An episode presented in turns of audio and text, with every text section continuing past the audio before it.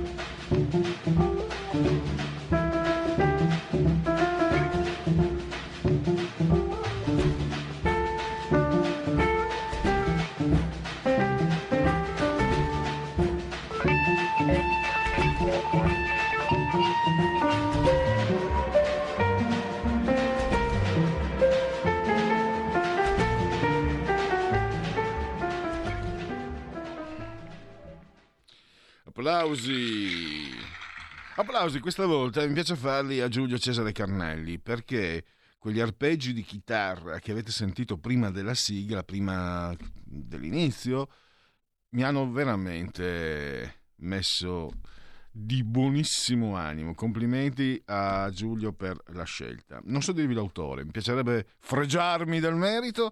Invece, eh, oggi non devo fregiarmi di nulla, me ne fregio, non me ne fregio, parliamo, parliamo di politica e di società. Eh, innanzitutto cominceremo tra due minuti con Flavio Felice professore, eh, no scusate, con Corrado Ocone, saggista, scrive editorialista di Libero e parla del gioco delle tre carte in seno al PD. Eh, preannunciato, annunciato, anticipato da Goffredo Bettini, che voi tutti sapete è un po' il Richelieu considerato del PD. E vabbè. E cosa ha detto Bettini della Presidenza della Repubblica? Bisogna guardare quello che succede, i disagi in seno a Forza Italia. Eh, eh, eh. Allora, guardare anche nel travaglio di Forza Italia. La faccio breve, dice il professor Ocone, e chiaramente hanno capito che, mm, sentirete anche i giornali, i 5 Stelle sono nel marasma più totale. Sì, lo dico con un po' di compiacimento, mi dispiace, non dovrei dirlo, eh, perché comunque c'è stata, c'è state persone che hanno creduto. Comunque sta di fatto nel eh, dato de, oggettivo, i 5 Stelle probabilmente non porteranno gran dote di voti al centro-sinistra, che ha bisogno di voti per il potere e occupare, continuare a occupare posti di governo e sottogoverno. Quindi, quindi, ecco che si guarda a Forza Italia. Però di, spiega il professore la storia stessa di Berlusconi. Berlusconi non potrà mai tradire la sua storia perché piaccia o dispiaccia, liberali, moderati, quel che volete, il centrodestra, la destra politica in Italia l'ha inventata nel 1994 Silvio Berlusconi. Però se lui non potrà dire se stesso c'è qualcuno che potrà dire lui e quindi bisognerà puntare molto sui valori, un terreno di gioco dove il PD non tocca palle, valori liberali e garantisti. Poi col professore ehm, Flavio Felice, che ho, ho, nominato in anticipo, l'avremo alle 16.10. Allora, crisi o declino? È importante capire in quale momento storico ci troviamo. E eh, spiega il professore, da decenni noi sentiamo dire che siamo in crisi. In realtà la crisi è uno stato di emergenza che richiede delle misure mirate, circoscritte, misure che intervengono senza modificare eh, lo status dei decisori. Il declino invece però stessa richiede l'inversione di marcia, l'inversione di rotta. E qui allora dobbiamo capire dove ci troviamo. Se ci troviamo in una democrazia, secondo la definizione di Don Luigi Sturzo, regime del diritto, oppure in quello che gli scienziati sociali Daron Acemoglu, spero che la pronuncia sia corretta, James Robinson descrivono come estrattiva, il concetto di estrattività, cioè una società dove eh, delle oligarchie spostano i poteri dall'elite, da un'elite all'altra senza eh, sottoporsi al concetto di competizione politica ed economica. Questo è eh, il pensiero del professor eh, Felice e noi appunto dobbiamo capire perché mentre la democrazia sturziana è inclusiva, l'estrattività è consortile. Quindi adesso chiamiamo il nostro ospite, il primo ospite. Poi mh, mm, avremo anche parola di scrittore. Eh, avremo un ospite davvero scoppiettante, l'ho sentita ieri, la napoletana Angela Ceraso che ha scritto um, un, un, bel libro che si chiama Un Natale emozionante, i valori non passano mai di moda e sentiremo appunto Angela Ceraso attraverso la metafora della fiaba e anche la morale della favola, no? come suol si dire, eh, ci spiega quali sono i valori che lei vuole trasmettere a grandi e piccini. Ma adesso partiamo subito con eh, il professor Corrado Ocone che abbiamo in linea. Benvenuto. Buonasera, buonasera. Bene, grazie allora per aver accettato il nostro invito. Allora, questo gioco delle tre carte, no? questo sostituire i 5 Stelle che non hanno più praticamente nulla da dare neanche in termini elettorali con Forza Italia partendo dalle parole di Bettini no? guardare anche nel travaglio di Forza Italia uh, il quadro della situazione professore ma eh, mi sembra, diciamo, le parole dette da Bettini erano abbastanza inequivoche, anche se ovviamente dette nel solito linguaggio um, allusivo, polit- insomma un misto di politichese e di, um, insomma, però erano inequivoche. Ormai è chiara la strategia del PD che non è più eh, che, che appunto quella di guardare al centro cioè tutto il contrario di quello che era il PD nell'epoca bettiniana, perché in ogni caso il secondo governo Conte, come è stato giustamente detto, è stato il più a sinistra di tutta la storia repubblicana. Eh, però appunto eh, lì si, partiva, si parte dal presupposto adesso che i 5 Stelle sostanzialmente sono destinati eh, a improdere, a dividersi in, eh, io credo almeno due spezzoni. Ecco e quindi in tutto questo eh, il cosiddetto campo largo, eh, se non lo si allarga veramente, rischia eh, di tenere fuori da, da, tutti i giochi il PD, eh, indipendentemente poi diciamo, dalle buone o cattive performance del partito. Allora, eh, se la situazione è questa, è chiaro che poiché è un partito di governo, cioè che vuole governare anche, anche quando, eh, come è successo ultimamente, eh, non, eh, non, ha, non, ha, vinto le elezioni, è chiaro che insomma, eh, vuole essere centrale, vuole governare e è naturale che si apre eh, a qualcosa che va oltre la cosiddetta maggioranza Ursula, perché eh, io credo che probabilmente Letta guardi non solo a Forza Italia ma anche a tutti i gruppuscoli che si stanno eh, coagulando al centro, eccetera. Però il discorso mio che facevo ieri era soprattutto concernente Forza Italia. Forza Italia non può permettersi eh, diciamo, di, di, rispondere positivamente a questo, ma, mh, perché tradirebbe la sua storia, insomma, la tradirebbe Berlusconi, la tradirebbe il partito e, e professore, non, professore la, la, interrompo, no? ho introdotto il concetto Silvio Berlusconi, piace o dispiace, è lui che ha creato il centrodestra in Italia, prima eh, non c'era. E quindi, ma io non penso, io penso che eh, mai avverrà che Silvio Berlusconi possa tradire se stesso, però qualcuno potrà, però qualcuno potrà dire lui. No, ma infatti io credo che ehm, insomma ad occhio almeno eh, quello che rischia è proprio diciamo, il, il partito Forza Italia perché non è mistero che c'è una parte molto consistente, possiamo dire tranquillamente quella che un po' risponde ai tre ministri, ma non solo, che, che, guardere, che insomma, transiterebbe a sinistra senza molti, come posso dire, eh, problemi. È pure vero che nel in Forza Italia c'è un'altra ala abbastanza forte che la pensa diversamente. Un tempo Berlusconi aveva la capacità di, come posso dire, di tenere unire tutto. Il problema è che, eh, che oggi non so se, si, se Berlusconi insomma, ha voglia o anche sia in grado ancora di fare questa operazione, se possa riuscirgli ancora, eccetera. Anche se ovviamente da lui possiamo sempre aspettarci tutto e quindi, e quindi diciamo, non è del tutto campata in aria.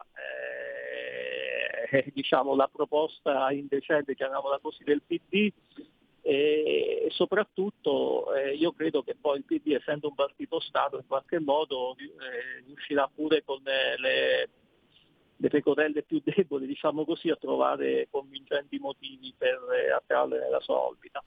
Però ripeto eh, Berlusconi non potrebbe mai fare una cosa cioè potrebbe eh, aver voglia di fare un dispetto come sembra in questo giorno a Giorgia Meloni, potrebbe aver voglia di non considerare Salvini un leader come a volte eh, sembra non considerato eccetera, ma non credo che possa far tradire la sua storia perché sarebbe sostanzialmente eh, contraddire tutto quello che è stato e quello che ha rappresentato nella storia patria, diciamo così. Torniamo al primo soggetto di, di questa descrizione, il PD.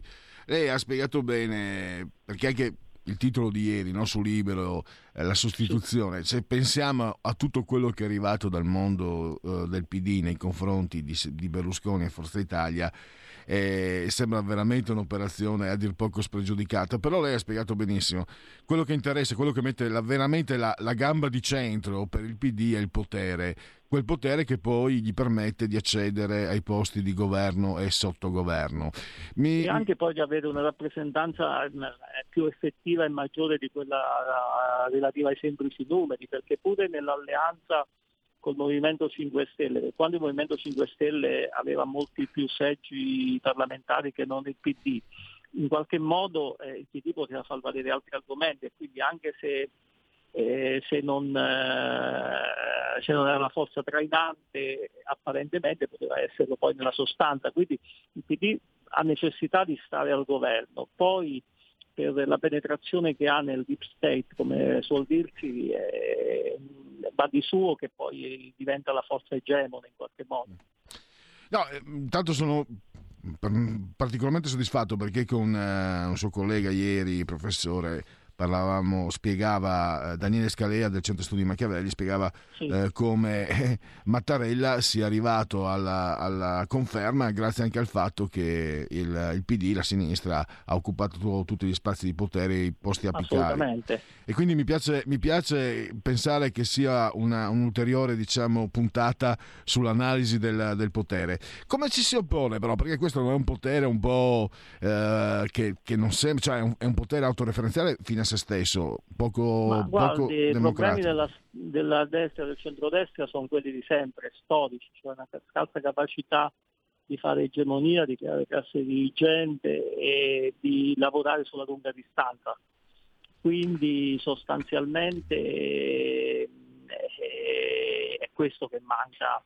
Il Berlusconi degli anni migliori cominciò un'operazione di controegemonia eh, che poi non gli è riuscita per, per tanti motivi, eh, però oggi che diciamo, la, la sua, si è allentata la sua presa, ora sembra che pure il giornale sia in vendita, eccetera, eh, io credo che oggi manchi proprio questo al centrodestra, cioè la capacità di guardare oltre, eh, oltre il mero momento elettorale, ma di penetrare con più credibilità e serietà nella società, insomma. Però io leggendo con attenzione il suo editoriale di ieri, professore, ho visto anche un altro. A me è piaciuto leggerlo anche quasi come un suggerimento a Salvini nella fase, diciamo, federativa, cioè sfidare il PD sui, sui valori, sui valori liberali e garantisti, dove il PD non tocca, non tocca palla. Assolutamente, ma infatti è questo, eh, io credo che la leadership è importante, ma sono altrettanto importanti sia il blocco sociale che si crea di riferimento, eh, sia è altrettanto importante l'universo valoriale, diciamo così con un termine come suol dirsi adesso. E su questo universo valoriale mi sembra che una parte sostanziale degli italiani ci sia ampio spazio, voglio dire, per essere alternativi alla sinistra anche nell'articolo che Salvini ha scritto domenica per il giornale era una sorta di manifesto politico dove, culturale dove si mostrava come appunto i valori nostri di centrodestra sono completamente altri da quelli a sinistra. Quindi forse da qui bisognerebbe partire e da qui bisognerebbe fare un discorso serio e far capire appunto che questi valori non sono riducibili alla barzelletta del sovranismo oppure del populismo, come suol dirsi. Ecco. Questa è la strada eh, maestra, eh, che sembra anche la più, la più democratica, sinceramente. Eh, professore, io direi che per il momento possiamo concludere. Io la ringrazio davvero per grazie la sua disponibilità. A risentirci a presto. A presto, grazie.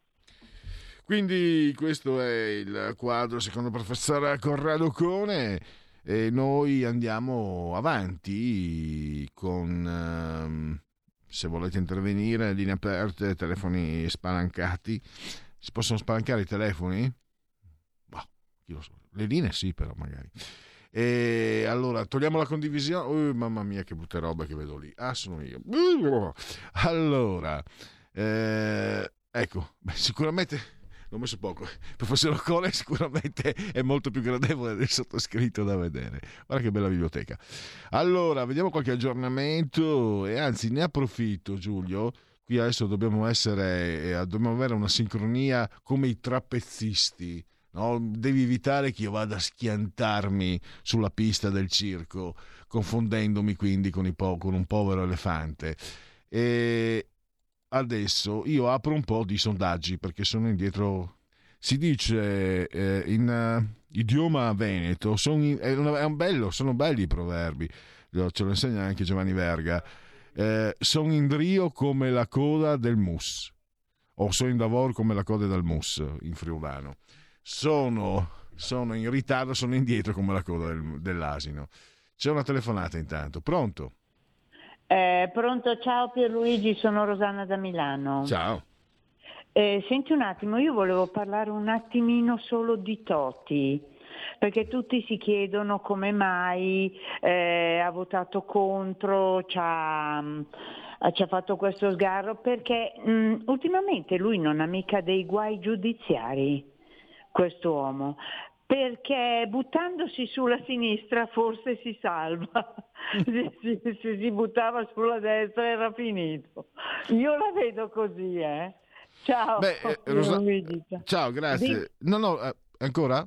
Rosanna, sei ancora... No, eh, volevo sì. sentire appunto, mi stavi sì. dicendo... No, ti stavo dicendo che eh, quello che hai detto lo hai detto anche col sorriso sulle labbra, però è un fatto che la magistratura eh, tiene in ostaggio la politica e la società italiana. Infatti, perché, è quello che volevo eh, dire. Perché un altro tema, un altro tema eh, che riguarda, che è inerente al potere è la giustizia in Italia. Rosanna, bellissimo, okay. no, bellissimo nome. Nell'81 presi una cotta per una Rosanna e non glielo dissi mai, penso. ciao Rosanna. Ciao, ciao. E andiamo allora con termometro politico.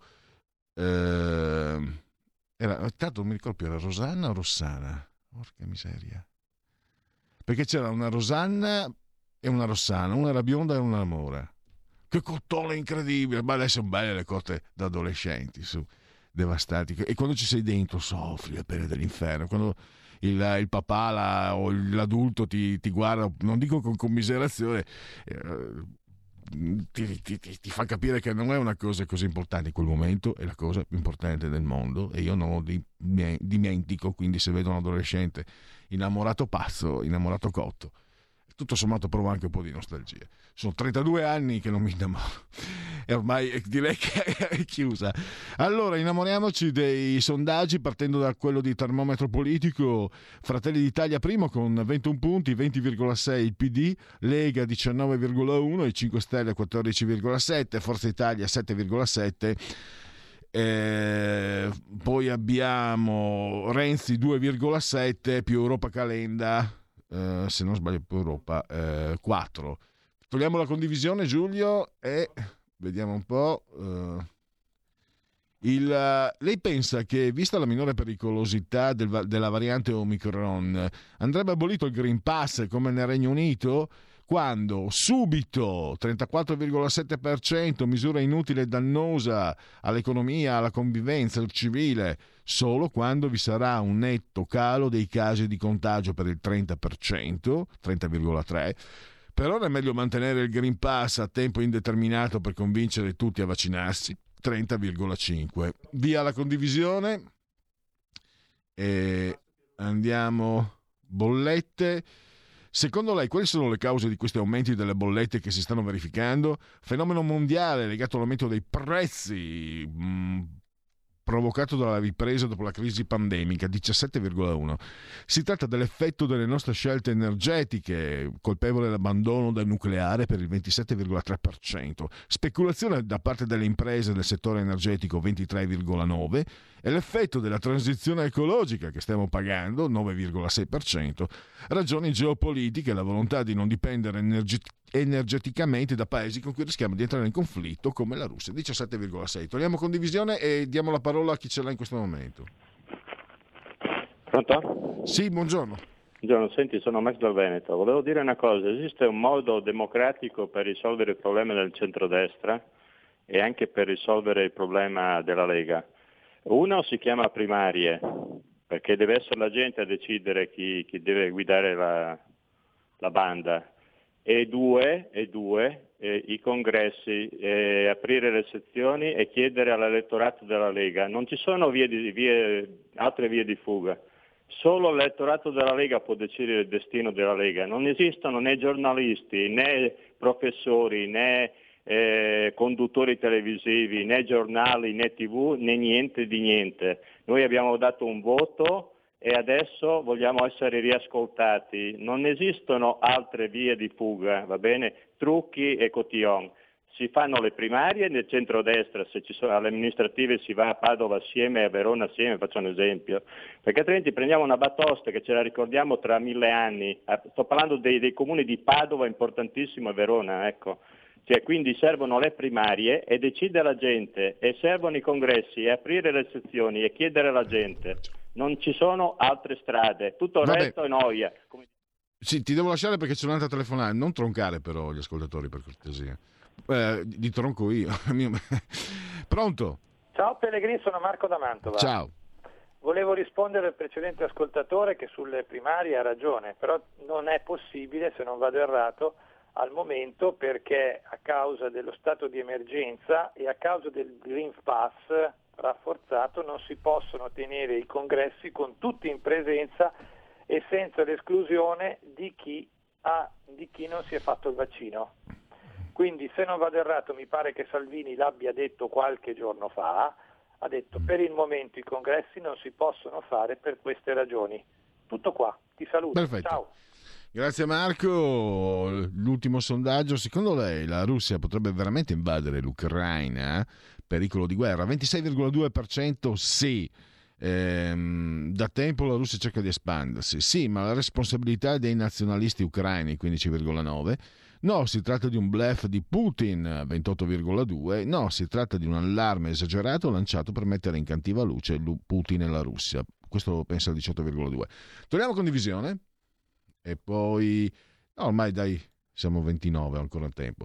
Secondo lei che peso ha sul futuro del paese l'elezione del Presidente della Repubblica? 45,9% grande importanza, 34,6% abbastanza peso, ma inferiore a quello delle elezioni politiche, ha poco peso, come in fondo ne hanno poco le elezioni, l'elettorato non conta più molto, 9,3%, la scelta del Presidente della Repubblica non ha alcun peso reale, per il 9,4%. Togliamo condivisione e... Eh, aspetta, no, volevo andare sull'ultimo di termometro uh, politico.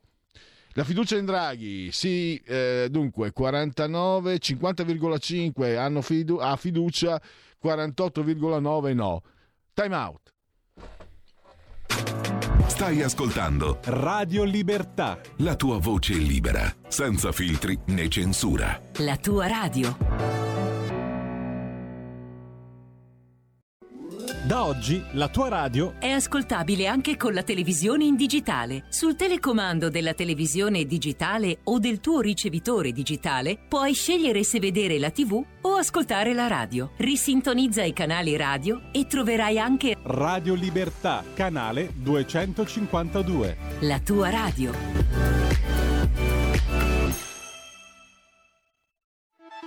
Stai ascoltando Radio Libertà la tua voce libera, senza filtri né censure, la tua radio.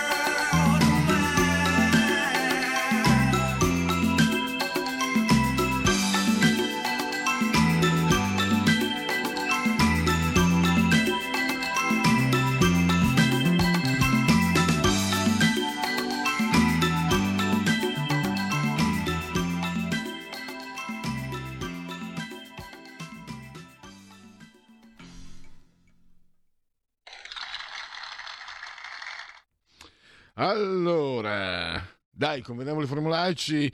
Questa è Radio Libertà. Siete in simultanea con noi quando sono scoccate le 15.35.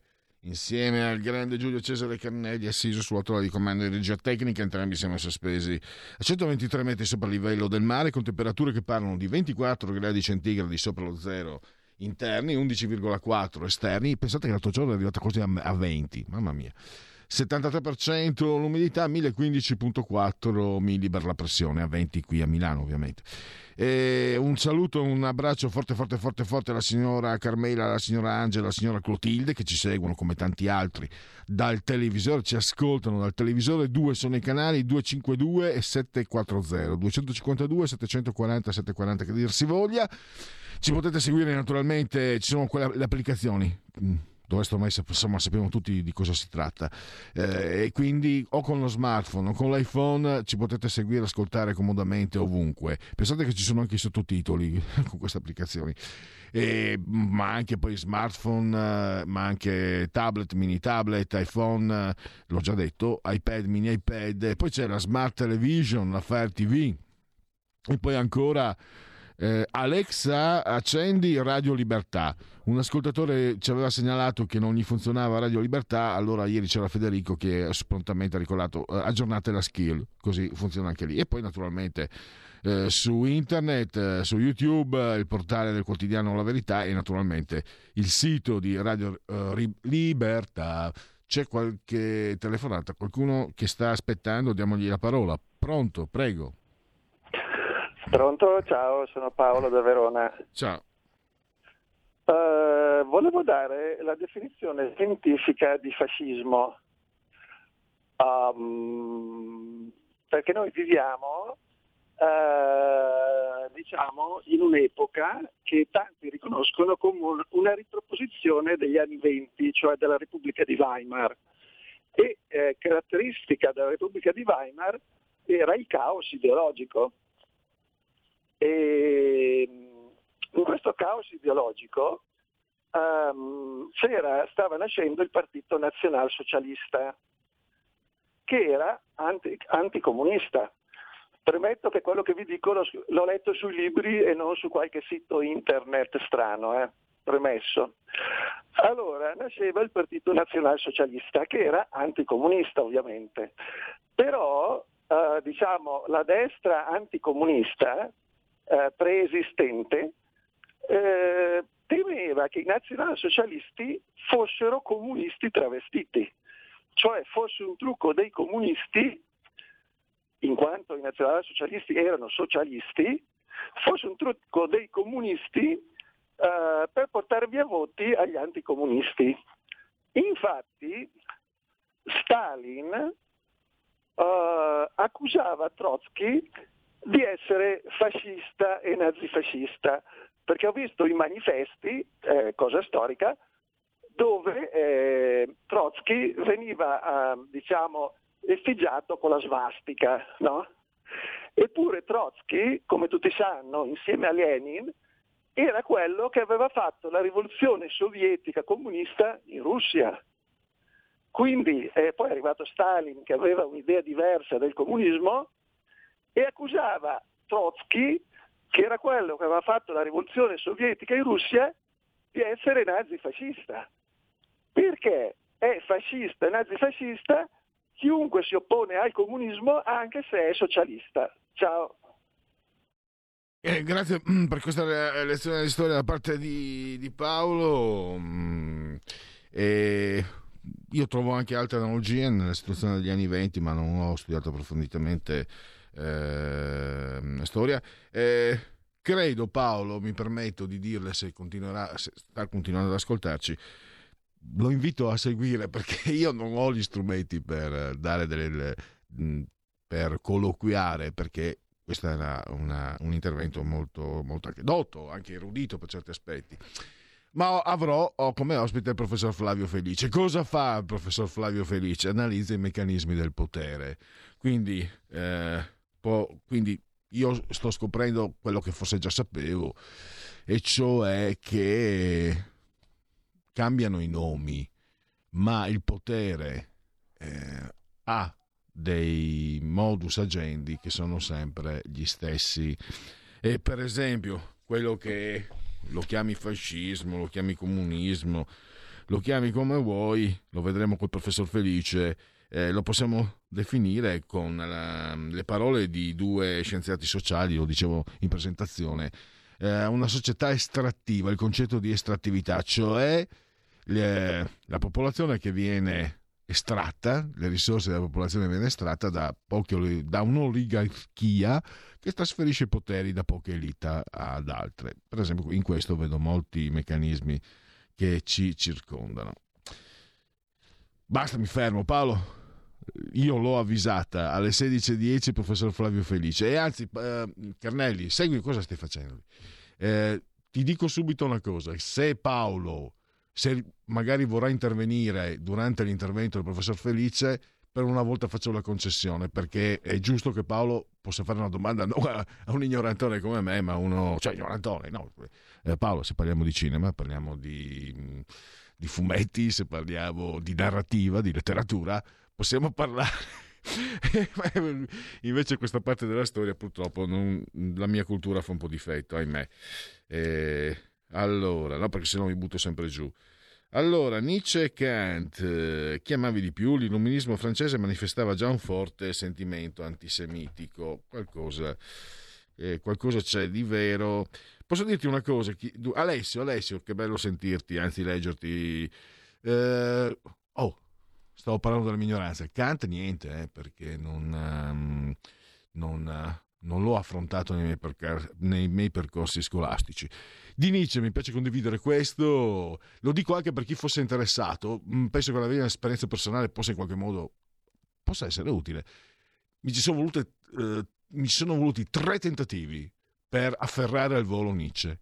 Allora, Da ragazzo questo amico all'università studiava Nietzsche, ah, devi leggere, l'autore per te, l'autore per te. Leggo, non mi entra niente, niente.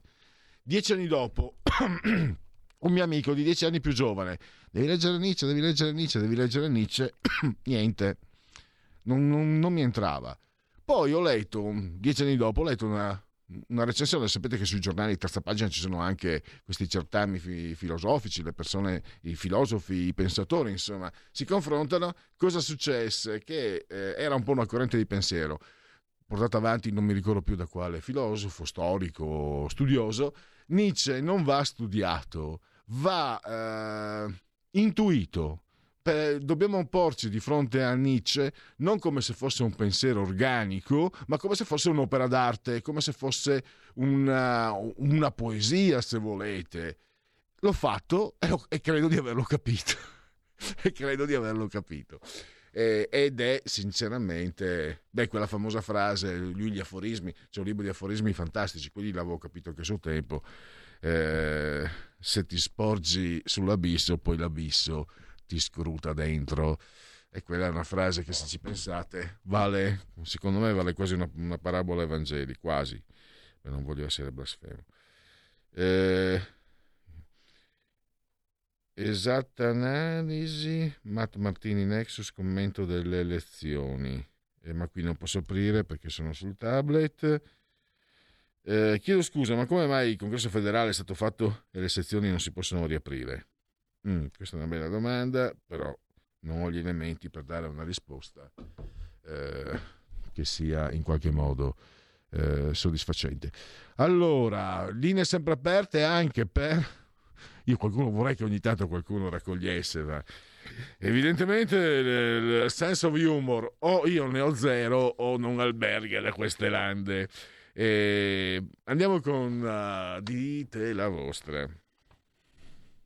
Dite la vostra, che io penso la mia. Il telefono, la tua voce, allo 02 6620 3529. Anche al numero di WhatsApp 346 64 27 756. Dunque, dunque, dunque, dite la vostra che penso la mia. È caduto una gallina, sì, proprio un coccodrillo, quattro eh, se non sbaglio, quelle rosse sono le galline trevisane, se non sbaglio. Correggetemi, voi mi correggete sempre eh, quando sbaglio. Comunque, quelle belle galline rosse che tutti abbiamo visto in qualche aia, in qualche cortile, forse i più giovani meno. eh, entrata nell'area di sicurezza del Pentagono, che dovrebbe essere l'area più, più, più, sicura, più protetta del pianeta. È entrata, ancora un po' faceva le uova. Allora, queste sono le mie proposte. A. Se la mettono al posto di Biden, nessuno noterà la differenza. Flatulenze a parte, eh, perché io, io quella lì non me la dimentico. B. Se la mettono al posto di Biden, tutti si accorgeranno delle differenze per il salto di qualità. C la chiamata Biden per sostituire Kamala Harris, che ormai la odiano anche la mamma e la zia. Se avete seguito, anche i giornali dem americani la stanno stracciando, la vicepresidente. Eh, D. Ma chi è responsabile della sicurezza del Pentagono?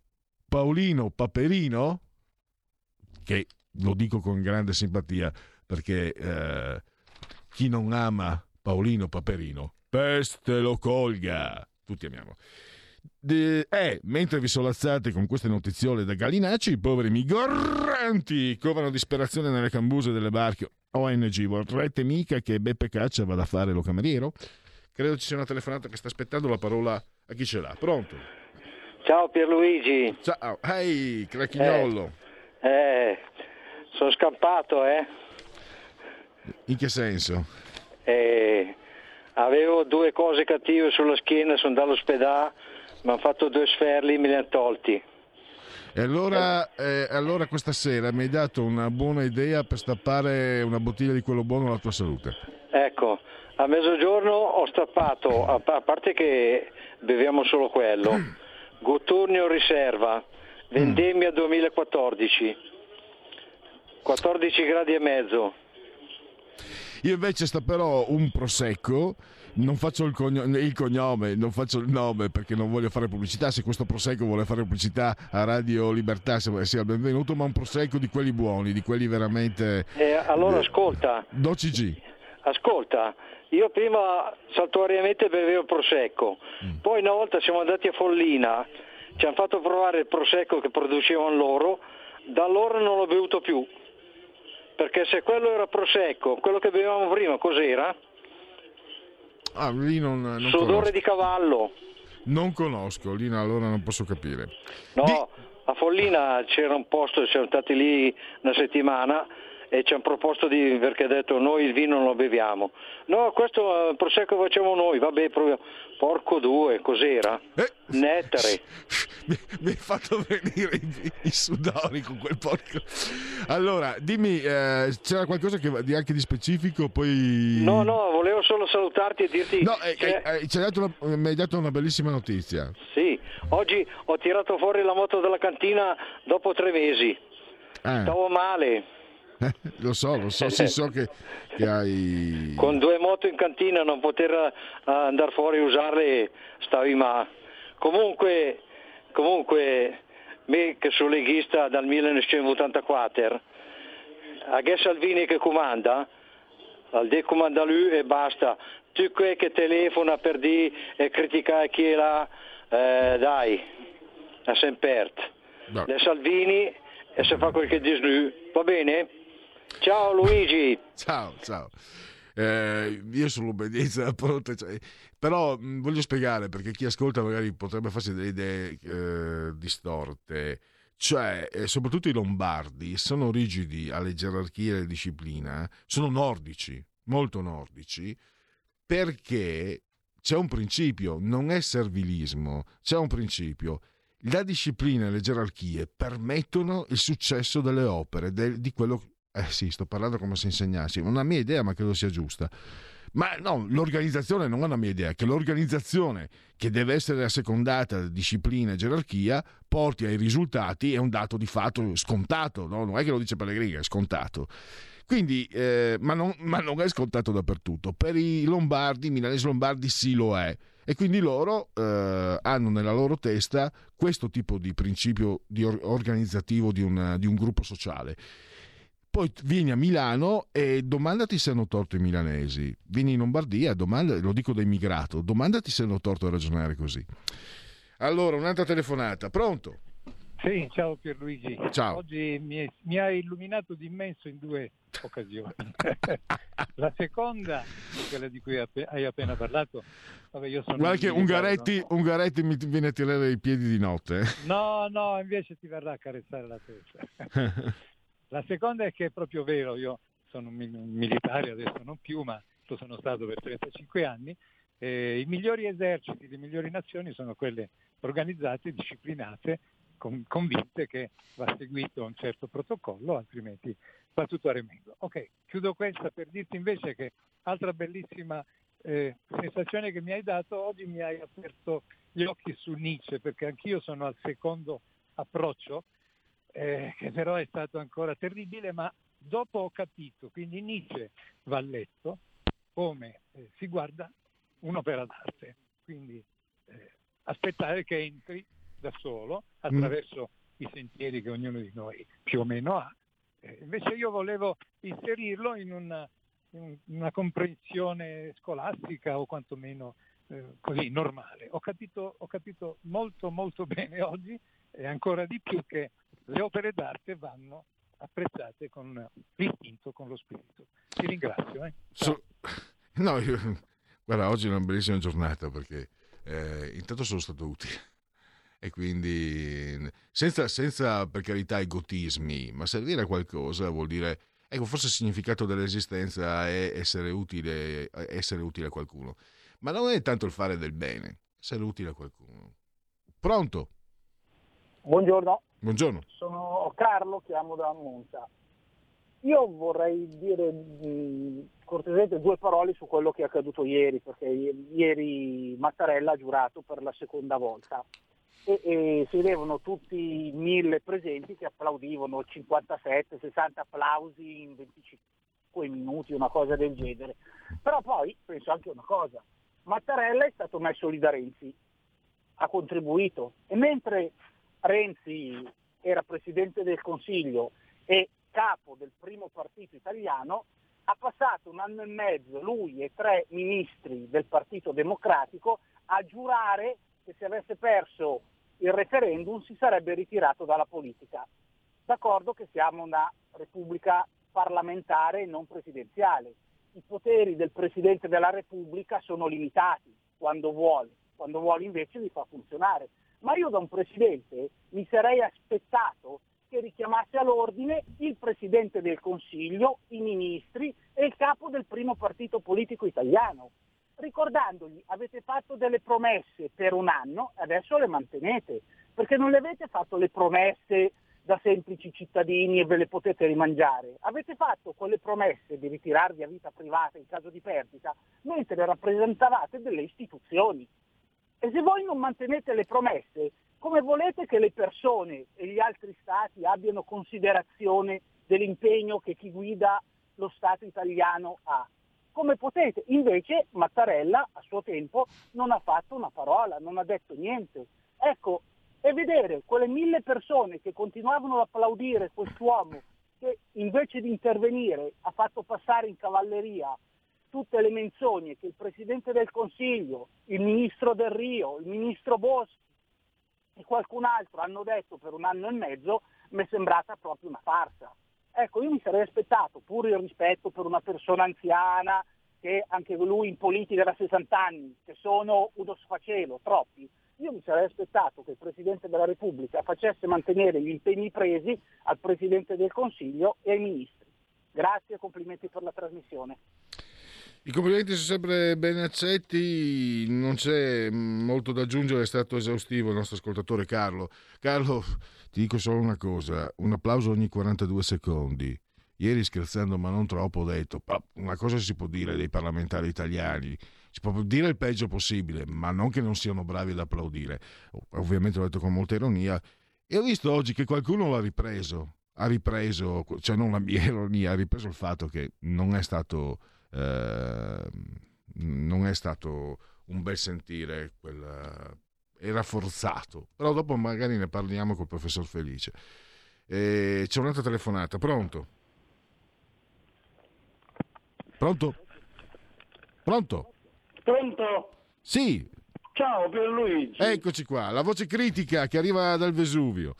Uh, ma non più che altro critica, perché ogni cosa ti porta ad avere una lezione. Noi l'ennesima lezione l'abbiamo avuta, e però non ce n'era proprio bisogno, perché creare le, i presupposti, ragazzi, tutti i ragazzi, Lega e, e 5 Stelle, fare un po' di pulizia facendo due belle leggi che ti mettono che uno non ricatta sull'informazione, perché vedi per lui, noi siamo passati dai cosiddetti eh, anni 70-80, dove praticamente comandava la Lupara, la coppola e la Lupara, siamo passati da quella situazione a eh, praticamente sempre con la coppola però con la penna.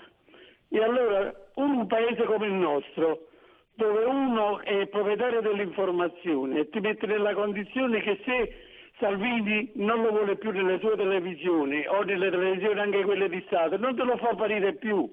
Questa sì che è monarchia.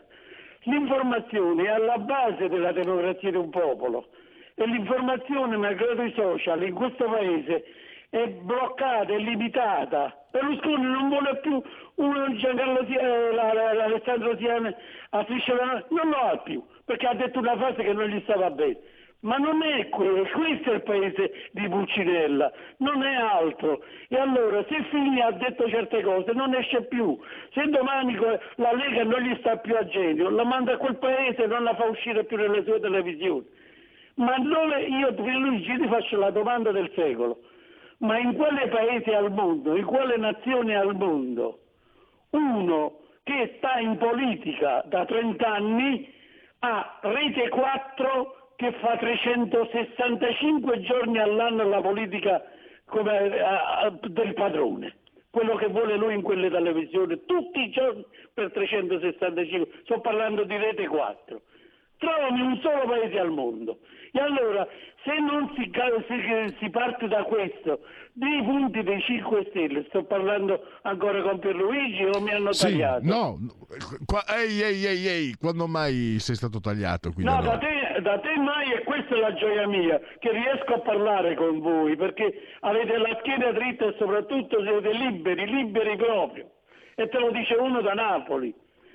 Allora io ti dico, è una gioia sentirvi, il pomeriggio ho una certa età, mi metto qui, vi ascolto tranquilli e ogni tanto provo a intervenire. E allora quello che voglio dire io, che noi, la Casparra e la Mammì, andavano stracciate, i primi a doverla stracciare per non essere ricattati. Era proprio la Lega prima quella di Bossi e adesso quella di Salvini.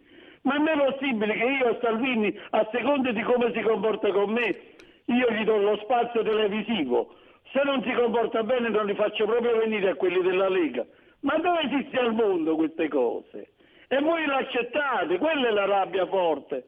La Mammia e la Gasparri, il, il, la, la, il controllo l'informazione. Noi non, potremo, non possiamo essere dopo il Burkina Faso, al settantesimo posto al mondo per informazione la culla della civiltà, l'Italia che sta al settantesimo posto, che ecco. praticamente un padrone dell'informazione si candida a fare il Presidente della Mi... Repubblica. Mimmo, Ma lo descrivete voi questo paese? Sì. Magari qualche leghista Scusami, eh, mi, diciamo Mimmo, così, che non ce l'ha tanto con, con eh. i meridionali, è libero mentalmente e comincia a dire ma vuoi vedere che qualche ragione questo imbecille da Napoli ogni tanto ce l'ha?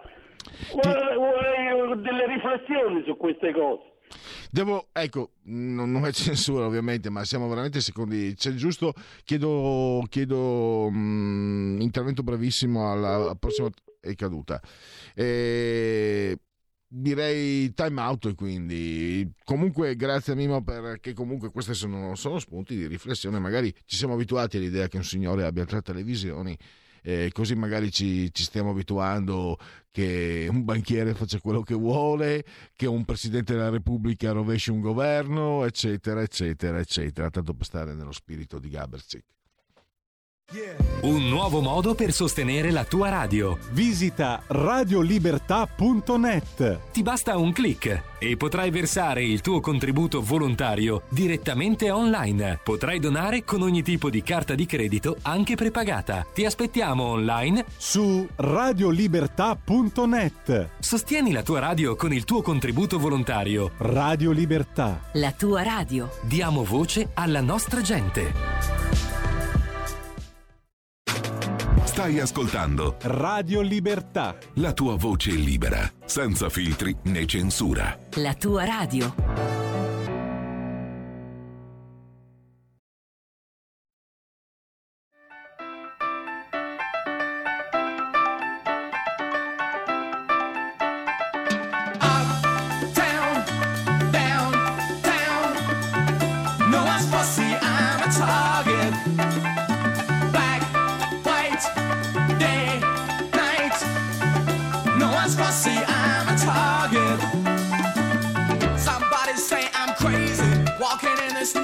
could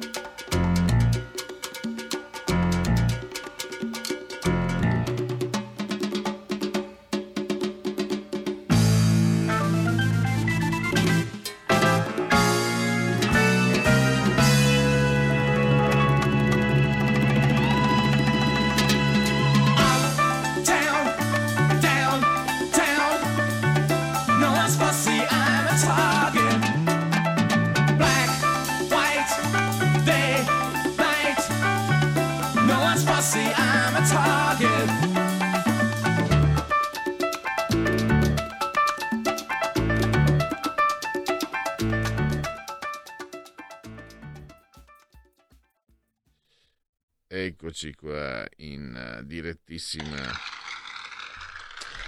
Dunque, dunque, dunque, dunque, tra sei minuti con eh, il professor Flavio Felice, quindi diamo anche un'occhiata, uno sguardo. eh, chi è questa bellissima signora? Drusilla Feur, che so essere un uomo, ma onestamente eh, è una bellissima donna. Eh, secondo, per, per quello che mi dicono gli occhi. Dopo mi fermo lì. Eh, andiamo in condivisione. Ah, sì, sei già in condivisione. Al via i giochi invernali sono 118 gli azzurri in gara. Costa, valutiamo le possibili riaperture a discoteche dalle 11. Allora, non c'è una sigla, ma noi andiamo comunque a ricordarvi come noi i formulacci l'ho fatti. eh. Forse mi ero dimenticato di dire che ci- troviamo nel decimoquarto giorno di piovoso, mese del calendario repubblicano. Mm, per tutti invece un venerdì Winners il 4 di febbraio anno domini 2021 siamo al 4 sì perfetto.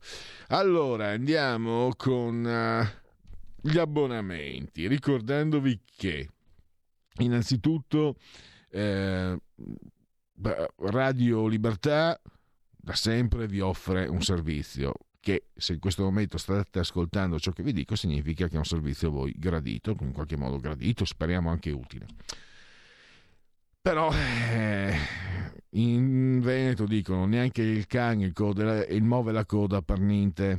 Qualcuno dice la coa, cioè eh, fa, fa cadere la, la consonante, ma non cambia molto. Nel senso, in quale senso? Che eh, tutto ha un costo e quindi questo servizio che Radio Libertà vi offre gratuitamente ha un costo. È aumentata si è diversificata, si è moltiplicata l'offerta di questa radio mh, eh, da- mh, dal momento in cui Giulio Chianarca eh, è diventato direttore, quindi da quasi quattro anni.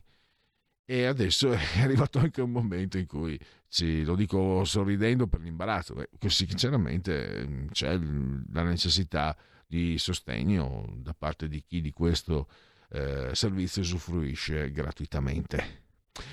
Quindi, quindi, quindi, cosa dice il nostro claim? Fatti sentire per sostenere la tua radio e per partecipare in prima persona ai tuoi programmi preferiti, abbonati a Radio Libertà. È facile, economico e democratico. Vai sul sito radiolibertà.net, sostienci e abbonati. Però noi, ve l'ho detto qui, i milanesi, i milanesi sono proprio loro ci tengono, eh, hanno organizzazione, hanno eh, disciplina e gerarchia. Allora, io non posso chiedere soldi a qualcuno senza dargli qualcosa in cambio, perché si chiama elemosina. È vero che in cambio Radio Libertà vi offre i servizi. Il- il- sì, da partire dalla, dalla rassegna stampa di Giulio, Antonino Danna, mm, Semmi che è tornato oggi, bentornato, e tutti gli altri, Marco Castelli, Matteo Furia, e poi tutti quelli che dimentico. Eh, però quello, diciamo, fa parte del nostro lavoro. E quindi abbonarvi, mh, vi invitiamo ad abbonarvi regalandovi, contraccambiando voi stessi. Per esempio, 16 euro, Speaker Corner è il livello 100 secondi per dire la vostra. Con 8 euro invece sarete inseriti, il vostro nome sarà inserito nel grande libro degli editori di Radio Libertà, poi velocemente livello ospite 24 euro mensili e potrete essere voi gli ospiti, essere intervistati dal vostro conduttore preferito. Livello conduttore, quello che mi piace di più, il microfono dalla parte del manico, 34 euro e sarete voi a intervistare insieme al vostro conduttore preferito. E livello creator, 40 euro, questo lì proprio se è il massimo, e lì avrete modo di organizzare, di scegliere l'ospite, scegliere l'argomento, le domande, eccetera, eccetera, eccetera. E direi che è stata proprio ben fatta questa campagna qua. E mi sembra che non ci sia altro da aggiungere, ci piace anche ricordarvelo e magari ci piace anche pensare il passaparola, quindi se, se siete convinti che, che questo sia un prodotto meritevole di segnalazione, meritevole di, di sopravvivere, di essere ancora in commercio, eh, beh, sapete- saprete ben voi quale eh, sia eh, la scelta giusta. Prima di passare al- alla sigla della terza pagina, allora, guardate cosa succede a Trieste, comune centrodestra per un Green Pass, io spero salti tutto, ma le mazzate le prenderà anche Matteo se non si batte per una ba- par- pace sociale. Grazie, da, eh, Cla- grazie Claudio, scritto firmato. E poi... Angelo, Angelo, Angelo, Angelo, Angelo, questa è simpatica, questo scommetto che, che diverte anche a te, eh, Giulio. Drusilla, come donna, ha una marcia in più, ma anche la leva del cambio. È volgare? No, questa è spiritosa. Grazie Angelo, ci hai fatto sorridere. Terza pagina.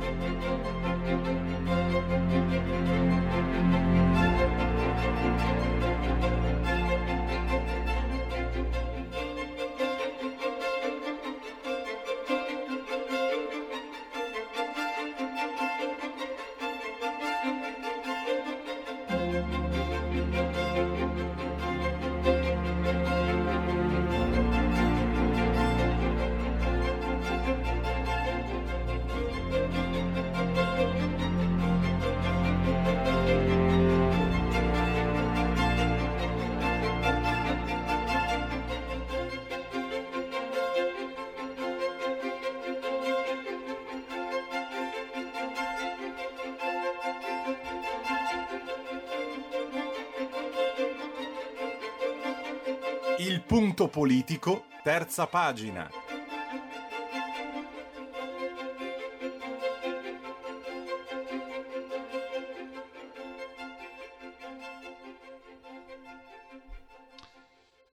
Allora, ehm, questi sono gli inconvenienti del bello, diceva De Curios, della diretta. mm, Non abbiamo ancora, eh, non riusciamo a contattare il nostro ospite, vediamo eh, di... Speriamo, speriamo di riuscire, di solito, insomma, eh, i telefoni ogni tanto o sono occupati o sono fuori campo. Speriamo che eh, sia tutto rimediabile. Alla peggio vi faccio sorbire un, eh, un- la cioè, è perché sono io che leggo. Vi faccio sorbire perché l'articolo invece è molto bello. Io quasi quasi se non dovessimo avere il professor Flavio Felice eh, vorrei leggervi questo editoriale suo mh, che davvero è molto interessante che ho cercato anche di riassumere il cambiamento di rotta è uscito sul periodico online L'Informatore si parla appunto di crisi, la differenza tra crisi e, eh, e declino.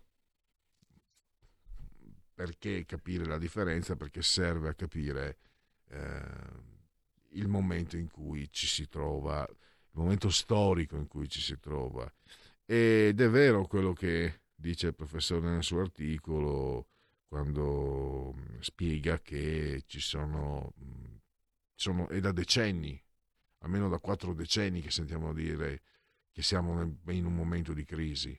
La crisi del petrolio del 73, poi ci fu la crisi con il cambio con il marco nel- negli anni 90, e la crisi del 2007, adesso non parliamone neanche.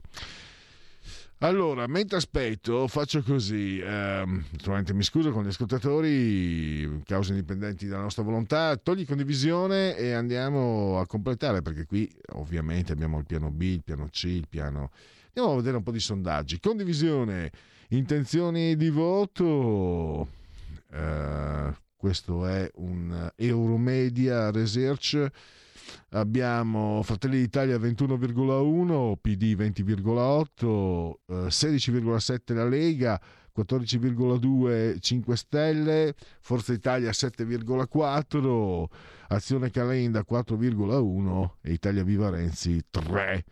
Draghi, eh, allora 52,1% favorevole, 45,2% eh, favorevole sul governo Draghi. E poi abbiamo eh, Giorgia Meloni come leader 32,3, Giuseppe Conte 30,2, Enrico Letta 24,3, Matteo Salvini 22,4, Silvio Berlusconi 20,3, Di Maio 19,1, Renzi 14,8. Togliamo condivisione e riprendiamo condivisione. Questa invece è Piazza Pulita eh, sempre sondaggio, questo index per, per Piazza Pulita e abbiamo eh, 21,8 il PD, 20,9 Fratelli d'Italia, Lega Salvini 16,8, 5 Stelle 13,2, togliamo condivisione e rimettia- rimettiamo condivisione. Forza Italia 7,8, Calenda 5,1 e Renzi 2,9. Togliamo condivisione. no, eh. State buoni, state buoni. E sono i cosi. Questi dati Istat, iscrizioni e cancellazioni anagrafiche della popolazione residente nel 2020, le migrazioni sono state poco meno di 160.000, meno 10,9% sul 2019, le immigrazioni circa 248.000, meno 25,6% su anno precedente, mentre la mobilità interna ha riguardato 1.334.000 trasferimenti, quindi in calo del 10%, 10,2% meno. Un cittadino espatriato su tre, in totale 40.000, hanno età compresa tra i 25 e i 34 anni. 18.000, circa la metà, hanno una laurea o un titolo superiore alla laurea. E qui sono riflessioni eh, ovviamente scontate, ma che non fa nessuno però, chissà com'è. Cioè qui, stiamo, ma qui questo sistema, il sistema italiano sta perdendo eh, 18.000 laureati o chiedo scusa, 18.000 laureati. Adesso eh, non, non appiccichiamoci al fatto, non appendiamoci al fatto la- quanto vale la laurea, se vale o no. Questo significa semplicemente però che chi ha mm, mm, diciamo portato a termine un, un determinato percorso eh, formativo non trova posto in Italia. E questo è, non trova eh, perché mm, questi probabilmente sono anche ragazzi che dopo aver preso una laurea dicono sono sicuramente bravi ragazzi perché se vai all'estero vuol dire che non ti manca la voglia ma dicono scusa io ho preso una laurea non è che posso fare il commesso con tutto rispetto alla McDonald's no? cioè non perché sia sbagliato ma eh, si, si pensa che un percorso di studi eh, voglia lanciare un certo tipo di ambizione se vedi che non c'è posto la gavetta tutto quello che vuoi e questo è un segnale orrendo togliamo condi- scusate magari ho detto cose banali ma per me questo è un grossissimo problema e mi dispiace davvero che in Italia non venga preso in considerazione. Chiudiamo, condivisione. Abbiamo ancora eh, situazione prospettiva delle imprese dopo l'emergenza sanitaria. Oltre l'80% delle imprese eh, prevedono di trovarsi in una situazione di completa o parziale solidità entro la prima metà del 2022. Quindi 41,3 eh, completa, 39,5 eh, parziale. Poco più del 3% si giu- giudica invece gravemente a rischio. Quindi questo sarebbe un quadro diciamo, non, ehm, che non asseconda le istanze più negative. Bene così, via la condivisione. Poi abbiamo questo. Contratti collettivi e retribuzioni contrattuali alla fine del dicembre 2021 i 41 contratti collettivi nazionali in vigore per la parte economica riguardano il 47,9% dei dipendenti, quasi 6 milioni e al 47,7% del monte eh, retributivo complessivo. Recepiti tre accordi, carta e cartotecnica, farmacie private, trasporto aereo.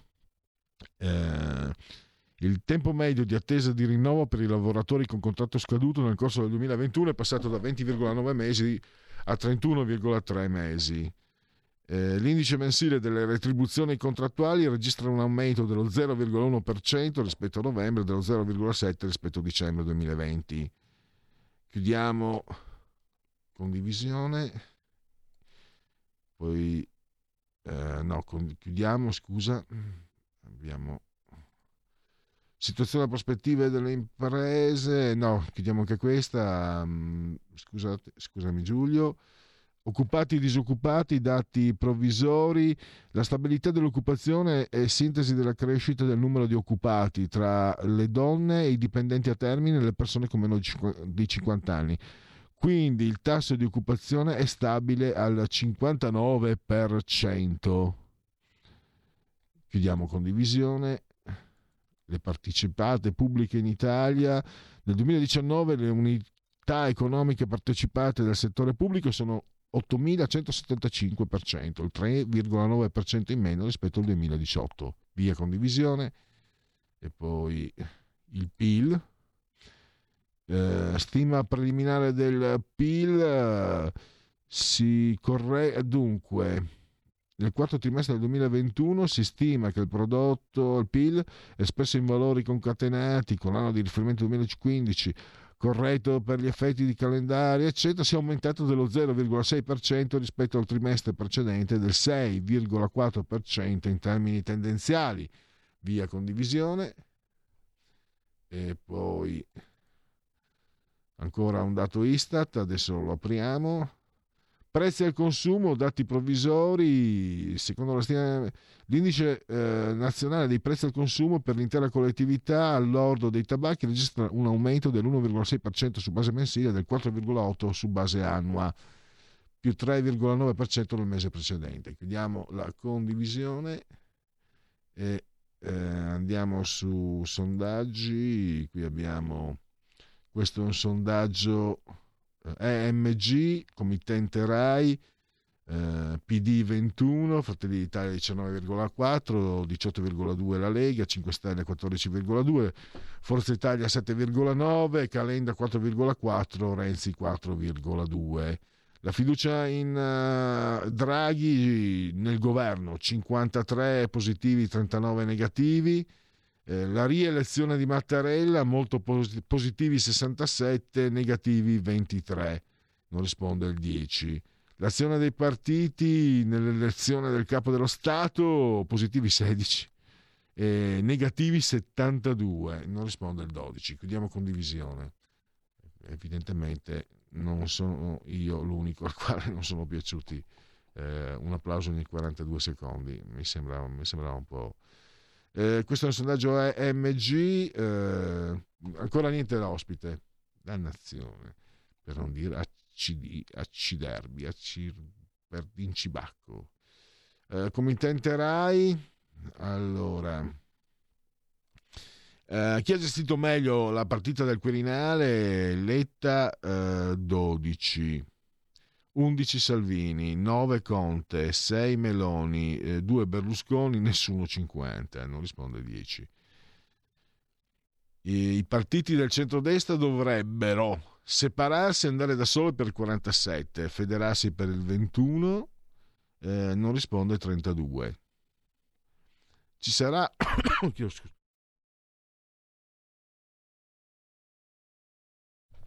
ci sarà una scissione nei 5 Stelle, sì per il 30, no per il 35. Lei voterebbe uno schieramento di centro alle prossime elezioni sì il 28, no il 45. E poi abbiamo... ehm, dopo la rielezione di Mattarella, Draghi è più forte per il 53, più debole per il 31.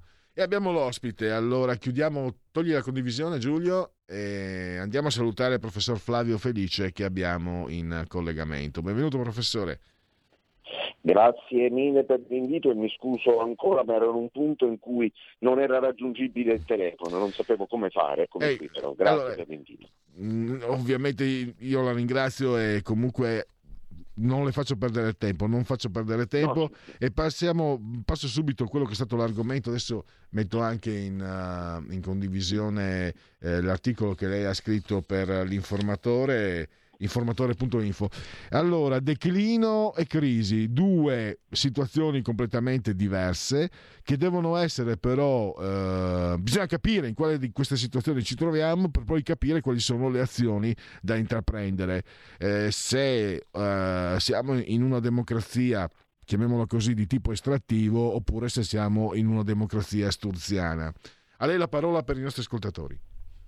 Sì, nasce soltanto da una riflessione quasi di pancia, nel senso che io ho 52 anni e eh, che io ricordi eh, l'Italia ha sempre vissuto un momento di crisi. Da quando ero bambino ricordo la crisi, la crisi, la crisi. Ora mh, una crisi non può durare 40 anni, anche qualora fosse una crisi di sistema, non regge, non, non mantiene un sistema eh, che per 40 anni, 50 anni dovesse essere in crisi vuol dire che è necessario, eh, è necessario individuare un concetto, una nozione, una categoria differente da quella della crisi. perché altrimenti, eh, altrimenti non, ne, non ne usciamo. E allora penso che, allora mi è venuto in mente così che forse piuttosto che essere una crisi, la nostra sia un vero e proprio declino, cioè un piano inclinato è come una pallina che eh, viene poggiata su un piano inclinato e questa pallina necessariamente va verso il basso e noi stiamo andando verso il baratro. Di fatto ci troviamo di fronte a una situazione che eh, nasce probabilmente da alcune crisi particolari, da alcune crisi che hanno a che fare con l'energia, che hanno a che fare con le infrastrutture, che hanno a che fare con la magistratura, che hanno a che fare, cioè sono tutte particolari, peculiari crisi che però messe insieme eh, danno vita ad un sistema che appunto non consente alcun intervento e qualsiasi intervento si eh, risolverebbe in fallimento perché abbiamo visto delle- dei tentativi di riforma, abbiamo visto dei governi nuovi, abbiamo visto classi dirigenti nuove, anche alcune di ottima fattura e con le migliori intenzioni, poi però la prova dei fatti tutte hanno fallito. Sono fallite le riforme, sono fallite quelle classi dirigenti nuove, la rottamazione non è servita a nulla, l'apertura della scatoletta di tonno eh, non, non- non c'è stata e ove fosse avvenuta ha prodotto più guasti che altro. Quindi, ecco, quindi per concludere questa, diciamo, questa ragione del, del- del- del declino piuttosto che delle, delle ecco, bisogna individuare quali siano gli strumenti per, adatta- per affrontare il declino eh, che non possono essere gli stessi che, che affronta- che si adottano per affrontare una crisi. Esatto, quindi capire con chiarezza qual è lo stato di salute, qual è la malattia. Eh, professore, prima di proseguire, volevo chiederle, dunque noi alle 16.30 ci interrompiamo, però eh, siamo riusciti, li- grazie anche al regista, liber- ad avere dello spazio, eh, a liberare dello spazio dopo le 16.30. Eh, abbiamo una pausa alle 16.30 di due minuti, se lei può stare ancora magari un 10 minuti dopo le 16.30. Perché veramente, veramente non, non voglio far perdere agli ascoltatori questo, questo intervento. Allora, allora mettiamo in luce no, la situazione, quindi possiamo dire siamo in una situazione di declino. A- a- Sì, per- eh, partendo appunto dalla però, definizione, eh, dalla definizione della società estrattiva secondo gli scienziati sociali Robinson e Acemoglu. Acemoglu, sì. Allora io partendo da, da quest'idea, cioè dall'idea che eh, si tratti di un declino più piuttosto che di una crisi, mi sono posto quali- la domanda quali possano essere le, eh, le possibili soluzioni o quantomeno gli interventi. Allora, mentre per la crisi, come dicevo prima, si può intervenire eh, agendo direttamente sulle istituzioni in crisi, sulle, sulle- sugli aspetti peculiari, particolari che appunto riconosciamo critici, nel caso della- del declino eh, ho ipotizzato un cambiamento di rotta, nel senso che se, si- se stiamo su un piano inclinato, eh, l'alternativa qual è? Quello di inclinare il piano dall'altro lato, eh, non, c'è, non è- non c'è altra via, cioè bisogna cambiare rotta, bisogna invertire la marcia. E l'inversione di marcia, a differenza della- delle- degli interventi più o meno puntuali o sistemici sulle istituzioni, cioè le riforme, il cambiamento di rotta significa una revisione, una seria messa in discussione della cultura politica che ha eh, segnato il passo in questi ultimi 40 anni. E allora eh, è necessario che l'analista politico si ponga la domanda quali sono, quali sono state le qualità, le- i caratteri che hanno eh, significato qualcosa nella politica, nella cultura della, della politica, nella, nella cultura politica degli ultimi 40 anni e, e quali potrebbero essere i correttivi a quella cultura politica perché si possa individuare una cultura politica alternativa. Allora, prima di continuare facciamo questo intervallo di due minuti e poi eh, le, le chiederò, voglio chiederle appunto eh, questo sistema l'estrattività no? dove oligarchie trasferiscono poteri alle elite eh, senza però soggiacere ai concetti di competizione politica ed economica e questa, questa estrattività non viene favorita quando la democrazia, secondo Sturzo, che il regno del diritto viene presa d'assalto dalle tre male bestie, no? lo statalismo, la Certo. burocrazia e lo spreco. Eh, E poi pensate, ascoltatori, arriveremo anche al PNRR, cioè ci arriverà il professore perché eh, quello, que- quello bravo qui è lui, ovviamente lui è il professore. Allora pausa e poi ci riprendiamo tra 120 secondi.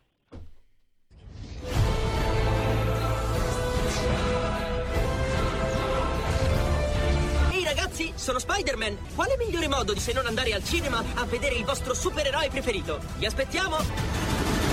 Andate al cinema!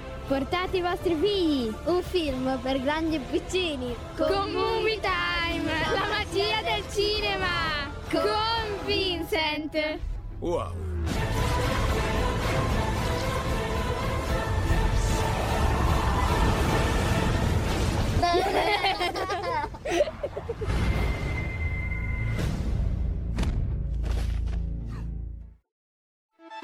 Stai ascoltando Radio Libertà, la tua voce libera, senza filtri né censure, la tua radio. Allora, riprendiamo mh, questa chiacchierata con il professor Flavio Felice, eh, crisi o declino, e allora dicevo, professore, eh, queste le male bestie che inquinano, eh, che ostacolano quella che per ehm, Sturzo è la vera democrazia, cioè il regime del diritto, eh, le tre male bestie, appunto, statalismo, burocrazia e spreco, sono quelle che rischiano di spingerci eh, o, o di eh, favorire la società, della, la società estrattiva, quella delle, delle oligarchie che distribuiscono i poteri all'elite e il popolo sotto che deve subire. Sì, sì eh, allora proprio questo, ci siamo lasciati un minuto fa dicendo proprio questo, cioè è un cambiamento di rotta e il cambiamento di rotta significa sostanzialmente una nuova cultura politica, individuare però per dapprima quali siano stati gli elementi eh, pro- problematici della cultura politica che ha guidato la nostra classe dirigente negli ultimi, ultimi 40 anni. E allora eh, l'ho individuata sostanzialmente nelle- nella categoria dell'estrattività, cioè la cultura politica può essere estrattiva o inclusiva. E l'ho mutuato dagli studi di Asimov e Robinson, due neo-istituzionalisti americani, ma che in realtà si rifanno agli studi italiani di Mosca, di Pareto e di Nichols, quindi è una, è una matrice italiana che però ha avuto poi, ha avuto poi uno svolgimento teorico anche negli Stati Uniti d'America.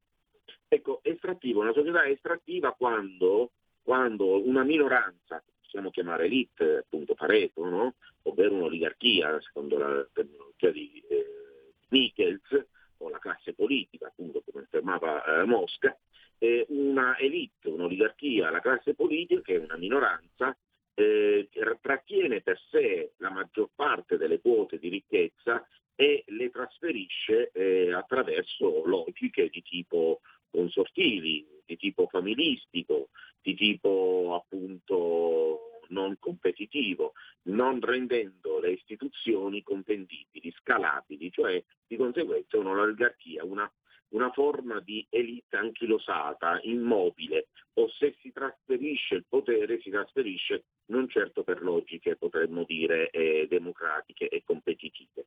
Questa è una società estrattiva. Ecco, Sturzo, come- cosa c'entra Sturzo? Perché Sturzo eh, eh, fa un'analisi della eh, situazione italiana e delle elite e ci dice guardate il problema della democrazia italiana è che è malata, La- quindi lo diceva Sturzo già negli anni 40-50. La malattia della democrazia italiana riguarda a che fare con tre male bestie.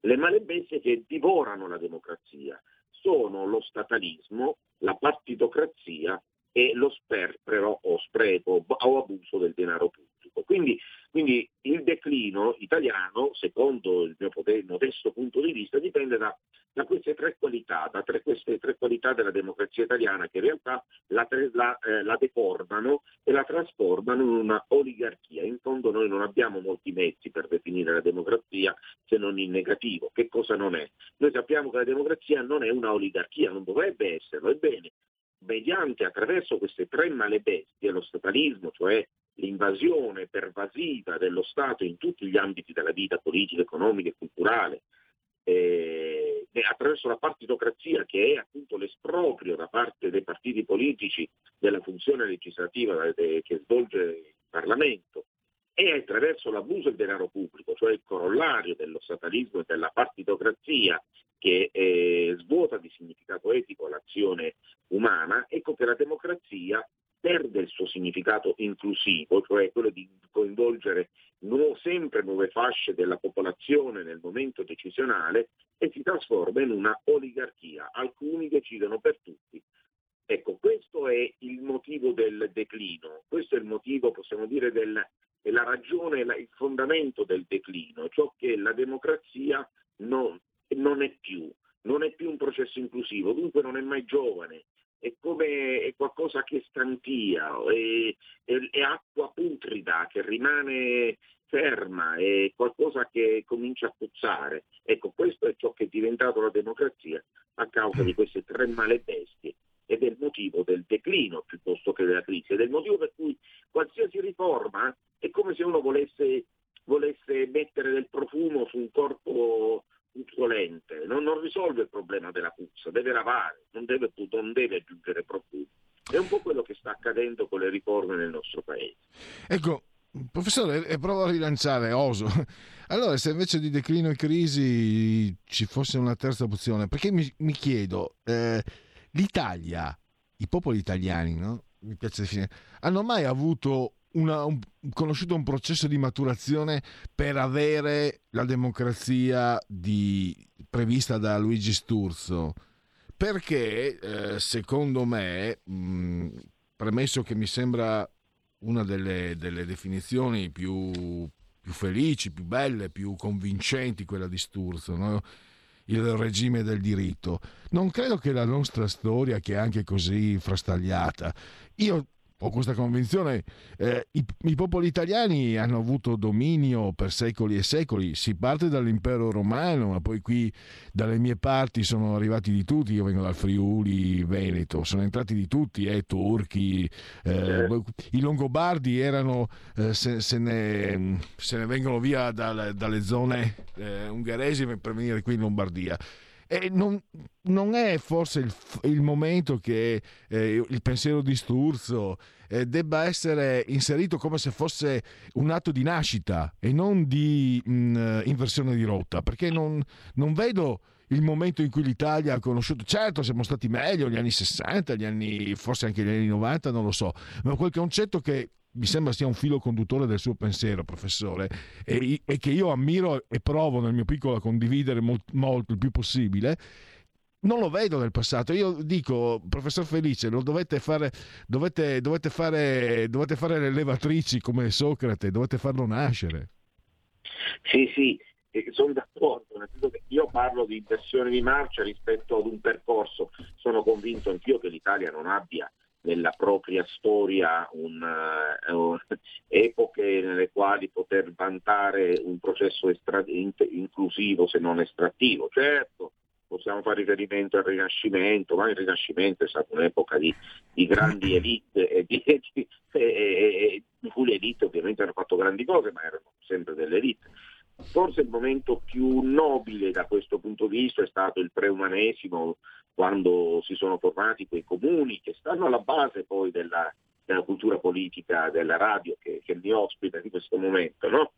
Ecco, quella grande stagione che però è durata poco, il tempo in cui poi quei, quei liberi comuni si vendessero, si vendessero alle signorie, ai podestà e diventassero sostanzialmente poi dei piccoli stati che accorpati poi diedero vita al- a- agli, agli stati eh, nazionali. Eh, quindi, quindi ha ragione, la, mia, la mia locuzione in versione di marcia non, ris- non- non era- non è di tipo storico ma è di tipo concettuale, non c'è nella storia dell'Italia Però, ecco- un'epoca ecco, alla quale rifarsi, sì. Riprendendo il suo editoriale, eh, professore, allora dico, il PNR può essere un'occasione per una scintilla, per, eh, per un- per una riflessione, le- per perché le sue riflessioni vengano massimamente, quelle di Sturzo, quelle sue vengano massimamente condivise ed entrino. eh, eh, mi accaloro perché condivi- da quando l'ho conosciuto, professore, vedo, cioè, eh, è stato anche per certi aspetti un ritorno verso un certo tipo di pensiero originario della primissima Lega che o Certo. prima Lega. E, e credo che sia determinante il principio, il concetto di sussidiarietà, eccetera. E il PNRR può essere l'occasione per, per non venirne più fuori, oppure anche per, come ha scritto lei, con una riflessione può essere un'occasione per, eh, per avere davvero, per arrivare a, a un gradino superiore verso la democrazia. Sì, ha ragione, nel senso è, è un piano di fronte, perché da un lato il PNRR viene eh, utilizzato come, come strumento così retorico per dire vedete voi liberali, voi che eravate per il federalismo, voi che eravate per il localismo, voi che eravate per il municipalismo, ormai avete perso. E il PNRR significa che lo Stato deve fare tutto, significa che con la pandemia è finita l'epoca, è finita l'epoca del piccolo e bello, è finito del governo, dell'autogoverno, si torna al bello, si torna allo Stato, allo Stato che, che decide, che comanda, che governa, che guida, che dirizza, che orienta. Ecco, questa è una via, è una via, eh? secondo me è la via per perseverare nella, nella decadenza, cioè nel declino, per perseverare in quel piano inclinato. Oppure potrebbe essere lo strumento attraverso il quale si ridefinisce la propria cultura politica. In fondo il PNRR è, è- è un, eh, uno strumento che è stato pensato all'interno dei trattati, dei trattati europei e prevede sempre l'elemento della condizionalità. Ora la condizionalità per noi è fondamentale. Quella condizionalità significa eh, bilanci in ordine, istituzioni curate, istituzioni ordinate, significa, riconsider- significa rispetto del principio di sussidiarietà, perché il princi- i trattati, i fonda- i trattati, eh, fondativi dell'Unione, della- eh, de- della- dell'Unione Europea fanno riferimento al principio di sussidiarietà, significa, potrebbe significare potrebbe significare il ritorno invece ad una riflessione sull'intervento pubblico che sia di tipo sussidiario e che sia conforme al mercato. Questo ovviamente dipende però da quale delle culture politiche. Ora il PNRR è uno strumento, può essere adottato a partire da una cultura politica, come dicevo prima, statalista, partitocratica, eh, incurante della- eh, della- del denaro pubblico, eh, ovvero attraverso invece i, i principi di libertà, di uguaglianza e di giustizia che sono tipici di una democrazia inclusiva. E se si, usa, se si, se si adotta, eh, se si adotta il, il PNRR a partire da questa, questa seconda cultura politica, allora secondo me si inverte il, eh, il piano inclinato, allora si inverte la rotta, la rotta ed è possibile non uscire dalla crisi, ma iniziare una fase, un periodo che nelle prossime generazioni lascia ben sperare, altrimenti continueremo su questo piano inclinato verso il basso. Un'ultima domanda, professore, le chiedo un- un'opinione. Non voglio entrare nel merito delle persone, ma quando un migliaio di rappresentanti votati dal popolo interrompe eh, una persona con applausi ogni 42 eh, secondi, cosa ci trovi- eh, a che cosa ci troviamo di fronte? Un fenomeno plebiscitario? Una ritualità che fa parte di liturgie di palazzo, anche non di palazzo. Lei come cosa ha provato ieri, professore? Allora, allora io l'ho, l'ho visto solo in serata, perché ero tutta la, tutta la giornata a fare esami. Quando però ho visto questa scena mi è venuto in mente che i tacchini erano finalmente, erano finalmente soddisfatti e contenti perché il Natale non si sarebbe eh, anticipato. Tutto qui.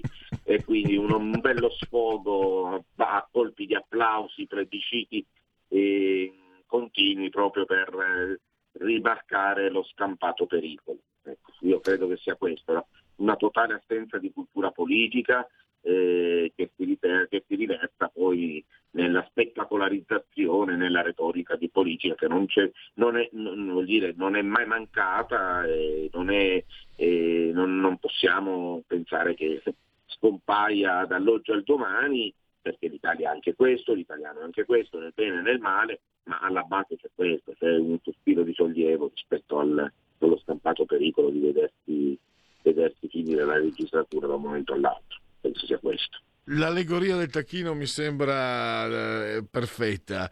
Eh, la ringrazio davvero, professore, ringrazio il prof- il professor Flavio Felice, ehm, ordinario di storia delle dottrine politiche. Grazie, professore, e a presto. A. Eh, Greg, eh, mi scuso ancora per, per il ritardo. Grazie, grazie. Allora, eh, invece io ringrazio perché credo che sia, ehm, siano processi di analisi, di approfondimento.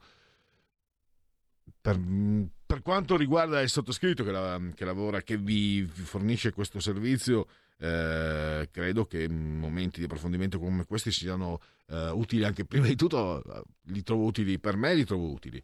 E naturalmente però siete voi che fruite di questo servizio e spero anche ehm, che eh, condividiate. Finisce di starnutire, quando vedo già prima del Covid, caspita, se vedevo uno starnutire mi venivano se vedevo uno starnutire a di 15-20 metri da me scappavo via, figurati adesso col Covid.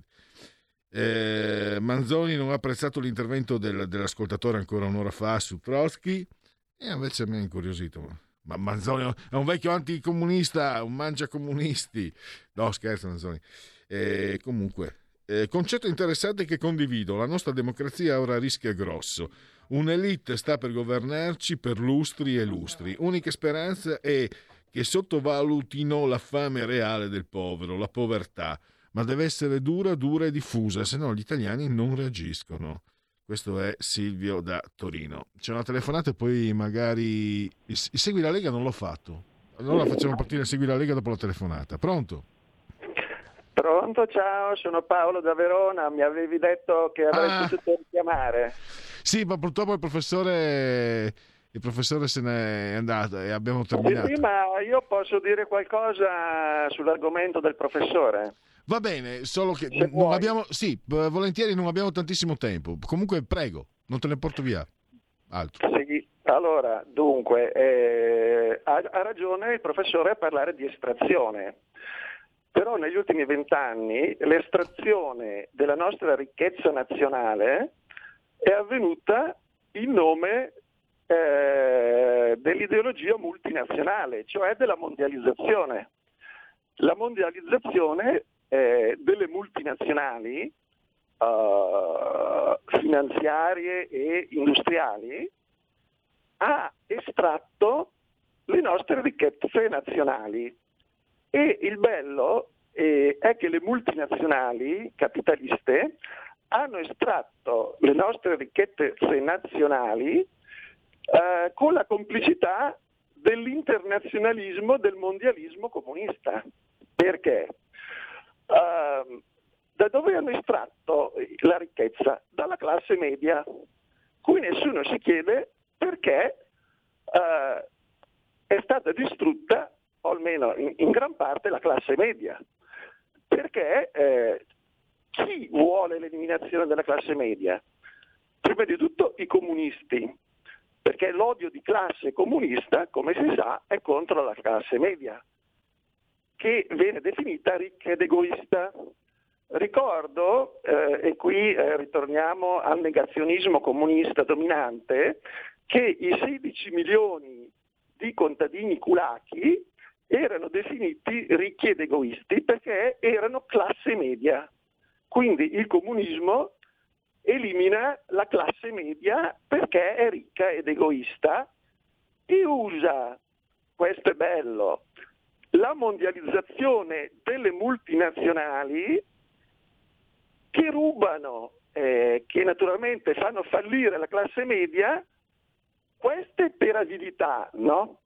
Le multinazionali capitaliste, eh, industriali e finanziarie ovviamente drenano la ricchezza della classe media per avidità e con la complicità dei comunisti che eh, vogliono rovinare la classe media per odio di classe, no? È per questo che viene eliminata la classe media. Paolo, Cioè- Paolo, devo chiudere. Se puoi chiudere perché abbiamo poco tempo. Certo, scusami. No, che scusami, chiudi, chiudi pure, non voglio rubare, interromperti, però vai a chiudere, vai a concludere. Ah, dunque, allora cos'è la mondializzazione?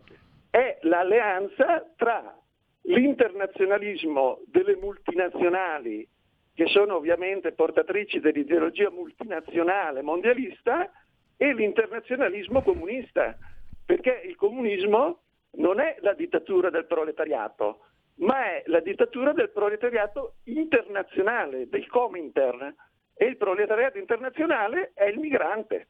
Ciao. Bene, grazie. Allora eh, rinviamo il genetriaci, lo faremo prima delle 17.30. No, mi interessava. Saluto anche Maurizio che ci ha salutati, eh, che ha dato anche, beh, l'aveva dato prima, Eh, il benvenuto, il bentornato a Sammy. Eh, questo, questa situazione descritta da Paolo merita, merita sicuramente delle riflessioni. Il comunismo che usa il mondialismo per quelli che sono i suoi fini di potere.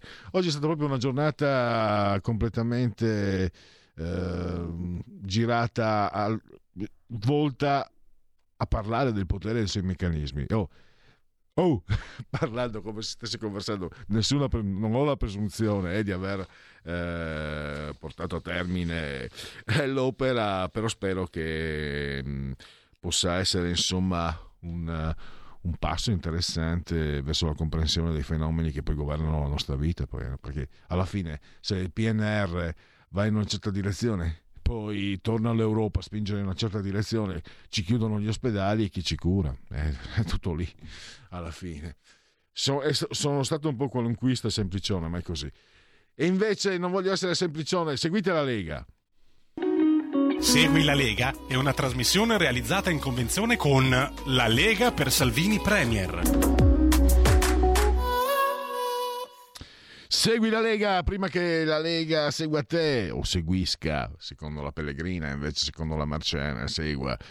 Eh, legaonline.it, scritto legaonline.it, vi potete iscrivere, è semplicissimo, versate 10 euro, lo potete fare anche tramite PayPal senza nemmeno che vi sia la necessità che siate iscritti a PayPal. Poi, codice fiscale, dati e quindi vi verrà recapitata la maggiore per via postale la tessera Lega Salvini Premier. D43 di, di Domodossola 4 il voto in matematica, 3 il numero perfetto. Che cos'è? È il codice da usare per il 2 per 1000 per la Lega. Per la Lega. D43. Eh, ecco qua, gli ospiti, le apparizioni radio-televisive. Matteo Salvini, questa sera alle 19.30, no questa sera alle 19.30, trasmissione storica di Sant'Almassi, che non mi ricordo più come si chiamasse, avevo detto Gino, mi avete corretto due volte. Eh, comunque Matteo Salvini, Rai Radio 1 per Radio Zap, in trasmissione stori- storica, storica, storica, 19.30. Stefano Candiani, senatore Candiani, nel cuore della notte, domani mattina alle 8, a Omnibus alle 7. E sempre domani alle 9.40, quindi all'alba, il senatore Alberto Bagnai, dove? Sulla 7 per Coffee Break. Mara Bizzotto, europarlamentare, dicevo, non può che essere, non può che partecipare al punto Europa di Rai 2. Quando? Sempre in ora antelucana, domenica alle 9.45. Mara Bizzotto, europarlamentare leghista. Poi Paolo Ripamonti, senatore. eh, lunedì alle 10 di sera alle 22, quindi Radio Cusano TV. E l'ultimo è il ritorno ancora del senatore Alberto Bagnai, mercoledì 17.15 Sky TG24, ovviamente la rubrica non poteva che chiamarsi Economia. Allora adesso Giulio per qui Parlamento abbiamo te la parola Roberto Paolo Ferrari. Segui la Lega è una trasmissione realizzata in convenzione con La Lega per Salvini Premier.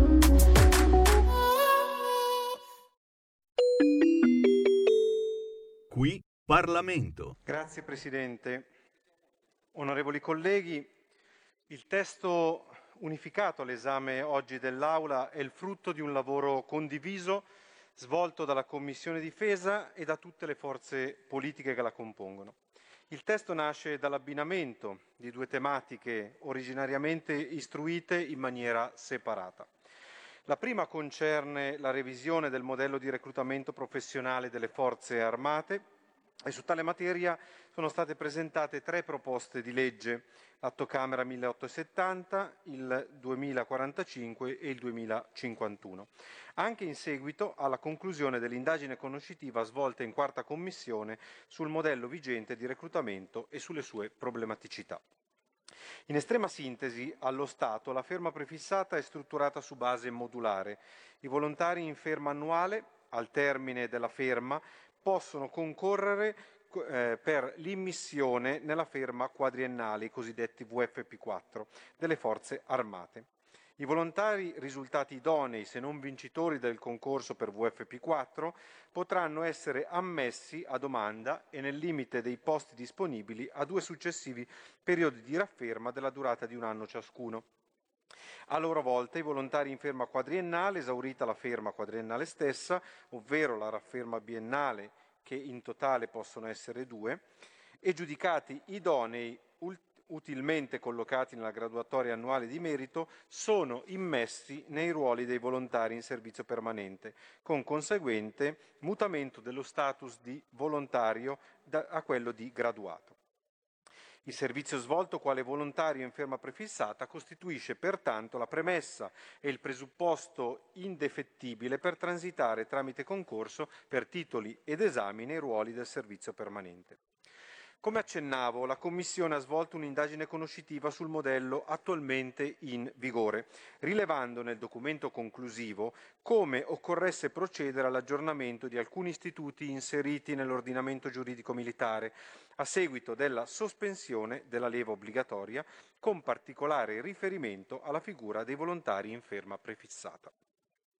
Voglio ricordare in questa occasione anche come lo spunto a questa indagine conoscitiva nacque dall'esigenza manifestata dall'allora capo di Stato Maggiore dell'Esercito, generale Salvatore Farina, che durante la sua audizione di fronte alla Commissione Difesa, da poco insediata, all'inizio di questa legislatura, seppe trasmettere questa necessità e come poi tutti i capi di Stato Maggiore abbiano evidenziato l'urgenza di procedere nella direzione di un aggiornamento di questo istituto. L'attuale modello di difesa, infatti, ha registrato nel corso degli ultimi anni un calo di interesse proprio con riferimento al reclutamento nella fase iniziale del percorso di vita e professionale nelle forze armate. L'ampia platea dei soggetti ascoltati nel corso dell'indagine ha a riguardo attribuito un ruolo significativo alle incerte possibilità di carriera offerte ai volontari in ferma breve, causa le difficoltà di transito nel servizio permanente. Come ulteriore elemento di criticità, sono state sottolineate le difficoltà che i volontari congedati incontrano al momento della loro ricollocazione nel mondo del lavoro, dovuta anche allo scarso successo di alcuni istituti che avrebbero dovuto assicurare tale ricollocazione.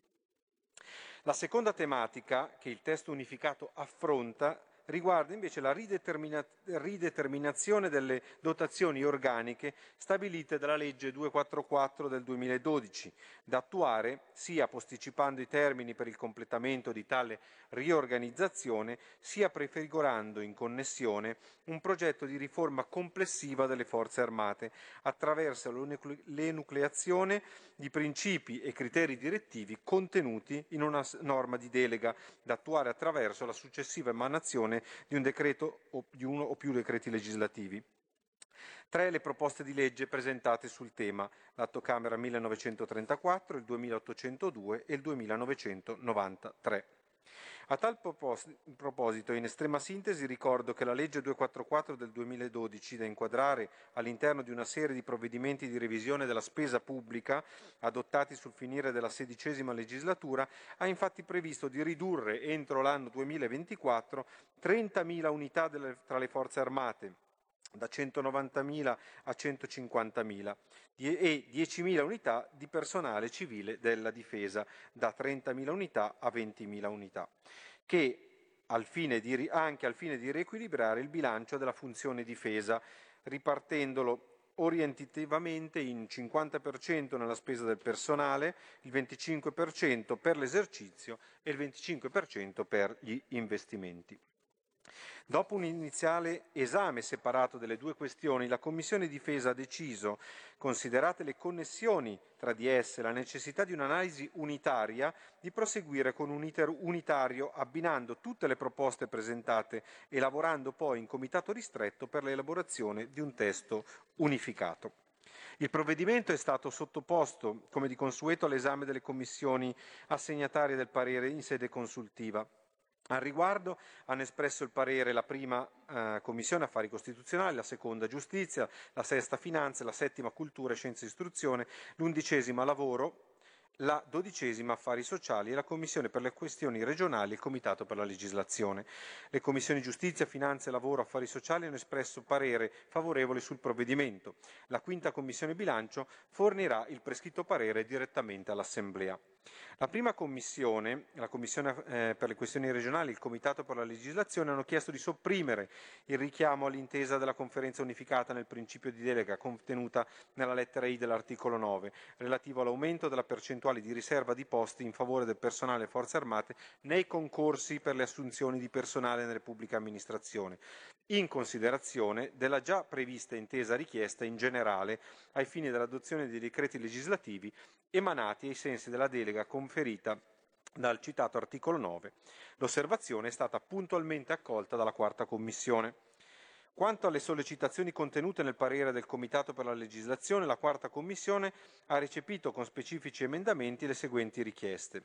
Ha approvato una migliore definizione della procedura e degli effetti del giudizio di, ino- di dei- idoneità all'avanzamento espresso dalla commissione di vertice di ciascuna forza armata, contenuta nell'articolo 8,1 capoverso articolo 1094 bis, inserendo a tal fine il riferimento all'articolo 1058, comma secondo del Codice dell'ordinamento militare che disciplina tale commissione e all'articolo 710 del regolamento attuativo.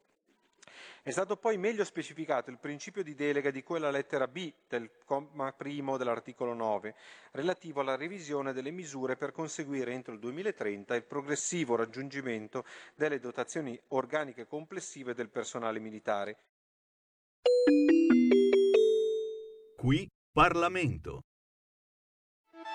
Stai ascoltando Radio Libertà, la tua voce libera, senza filtri né censure, la tua radio.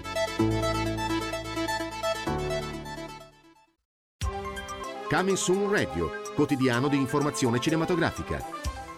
Gli occhi di Tammy Faye. Tammy Faye, che hai fatto? Ciao mamma, lui è Jim Baker, mio marito. Con Jessica Chastain ed Andrew Garfield. Jim predicherà e io canterò. Servire Dio non dovrebbe essere un'opportunità per fare soldi. Non stiamo facendo niente di male però. Gli occhi di Tammy Faye. Al cinema. Enigmi, azione e avventura. Sogno questa roba da quando ero bambino. La caccia al tesoro ha inizio. Con Tom Holland, Mark Wahlberg e Antonio Banderas. Al vincitore e il bottino. Uncharted, dal 17 febbraio, solo al cinema. Assassinio sul Nilo. Vi presento Hercule Poirot, è il più grande detective vivente. A febbraio, Ho investigato su molti crimini, ma questo ha sconvolto la mia anima. l'assassinio è solo l'inizio. Quando hai molti soldi, nessuno ti è mai veramente amico. Assassinio sul Nilo, dal 10 febbraio al cinema. Se vuoi avere qualcosa di diverso, devi fare qualcosa di diverso. A San Valentino l'amore arriverà a tempo di musica. Io sposerò te. Jennifer Lawrence, Owen Wilson e Maluma. Chiamami se ti senti sola. Mi sento sola. Marry Me, sposami, dal 10 febbraio al cinema. Il tuo film di San Valentino. Ora che non son più innamorato,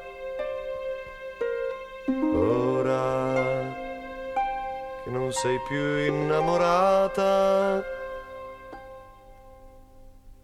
ora che non ho più quelle emozioni, che non corro più a casa per svegliarti nel pieno della notte. Ora che tutto si svolge di mattina, quando a letto mi porti contro voglia un po' di caffè e latte. Gli occhi gonfi e stanchi, lunghe e faticose discussioni, forse niente di sincero. Sempre mezza nuda, senza più pudore, senza più nessun mistero come tutto più giusto, come tutto più vero, come ha più senso, come ha più valore questo nostro.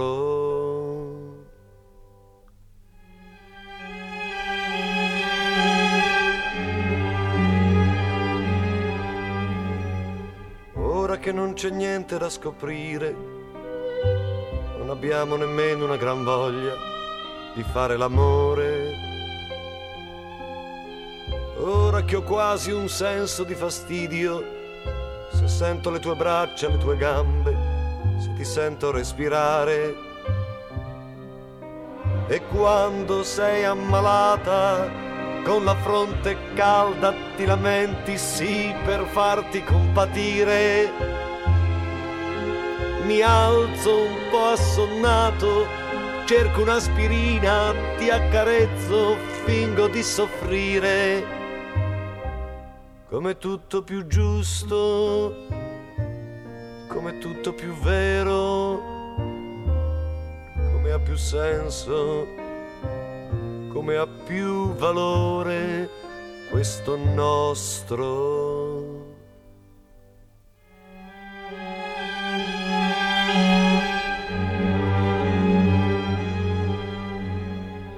Ora che noi ci siamo anche traditi che sono successe tante cose che non potevo immaginare.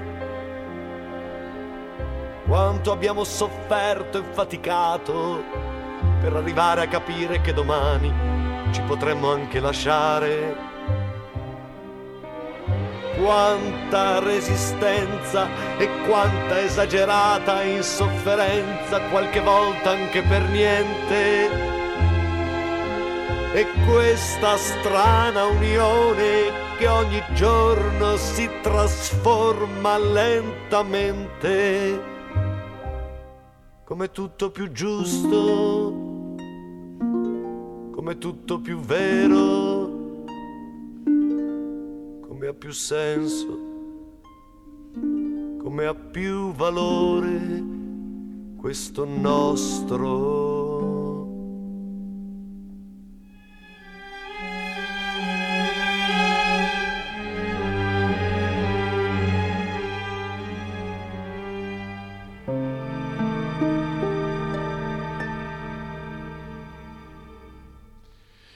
Bene, allora mm, lasciamo Giorgio Geber e passiamo a Parola di scrittore, la rubrica del venerdì eh, che allestiamo grazie alla collaborazione indispensabile di Patrizia Gallini di Ardescio Comunicazione. Il libro di cui parliamo oggi ha un titolo che potrebbe forse farci pensare di essere fuori tempo massimo, in realtà no, un Natale emozionante, i valori non passano mai di moda, perché Angela Ceraso ha eh, adoperato la, la fiaba come, come metafora, si dice anche il morale della favola, per condividere con grandi e piccini, ho letto anche nella presentazione del libro, quelli che sono i valori, quelli che sono i riferimenti importanti necessari che magari rischiamo di perdere di vista se non, se non è già accaduto. Angela Ceraso, l'abbiamo in linea, la ringrazio davvero per la sua partecipazione. Benvenuta Angela. Salve, buon pomeriggio a tutti, ringrazio lei per avermi invitata. Allora, io ho visto anche, eh, sono riuscito anche a leggere non del tutto il libro, ma ci sono degli spunti che ho trovato molto anche Parto in superficie, Angela, poi andiamo. Lei eh, ci spiega quello che racconta con queste, con queste fiabe, senza spoilerare nulla.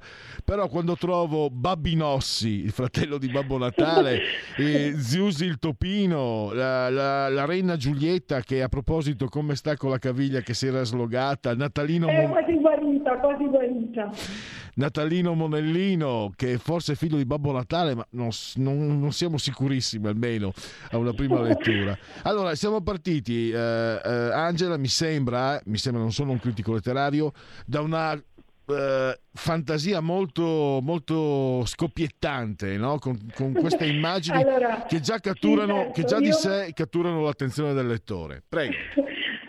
Grazie, io vengo da una gavetta molto forte e mm, molto lunga, quindi ho lavorato per giornali che mi commissionavano delle short storie, quindi dovevo rispettare dei canovacci precisi e questo mi ha aiutato molto poi ad essere eh, molto peculiare nella scrittura, quindi cercare la parola adatta che eh, potesse spiegare un tutto, un tutto abbastanza lungo, perché lei sa che eh, quando si impagina una storia ehm, le battute devono essere quelle, quelle basta, quindi le bacchettate non facevano piacere, quindi ho studiato parecchio per raggiungere degli obiettivi. In questa favola mh, rappresenta un pochino il sunto di valori che purtroppo oggi non sempre si trovano e non sempre si cercano, anche perché viviamo in una società troppo caotica e troppo movimentata, si corre troppo e um, non si lascia spazio all'osservazione e all'ascolto.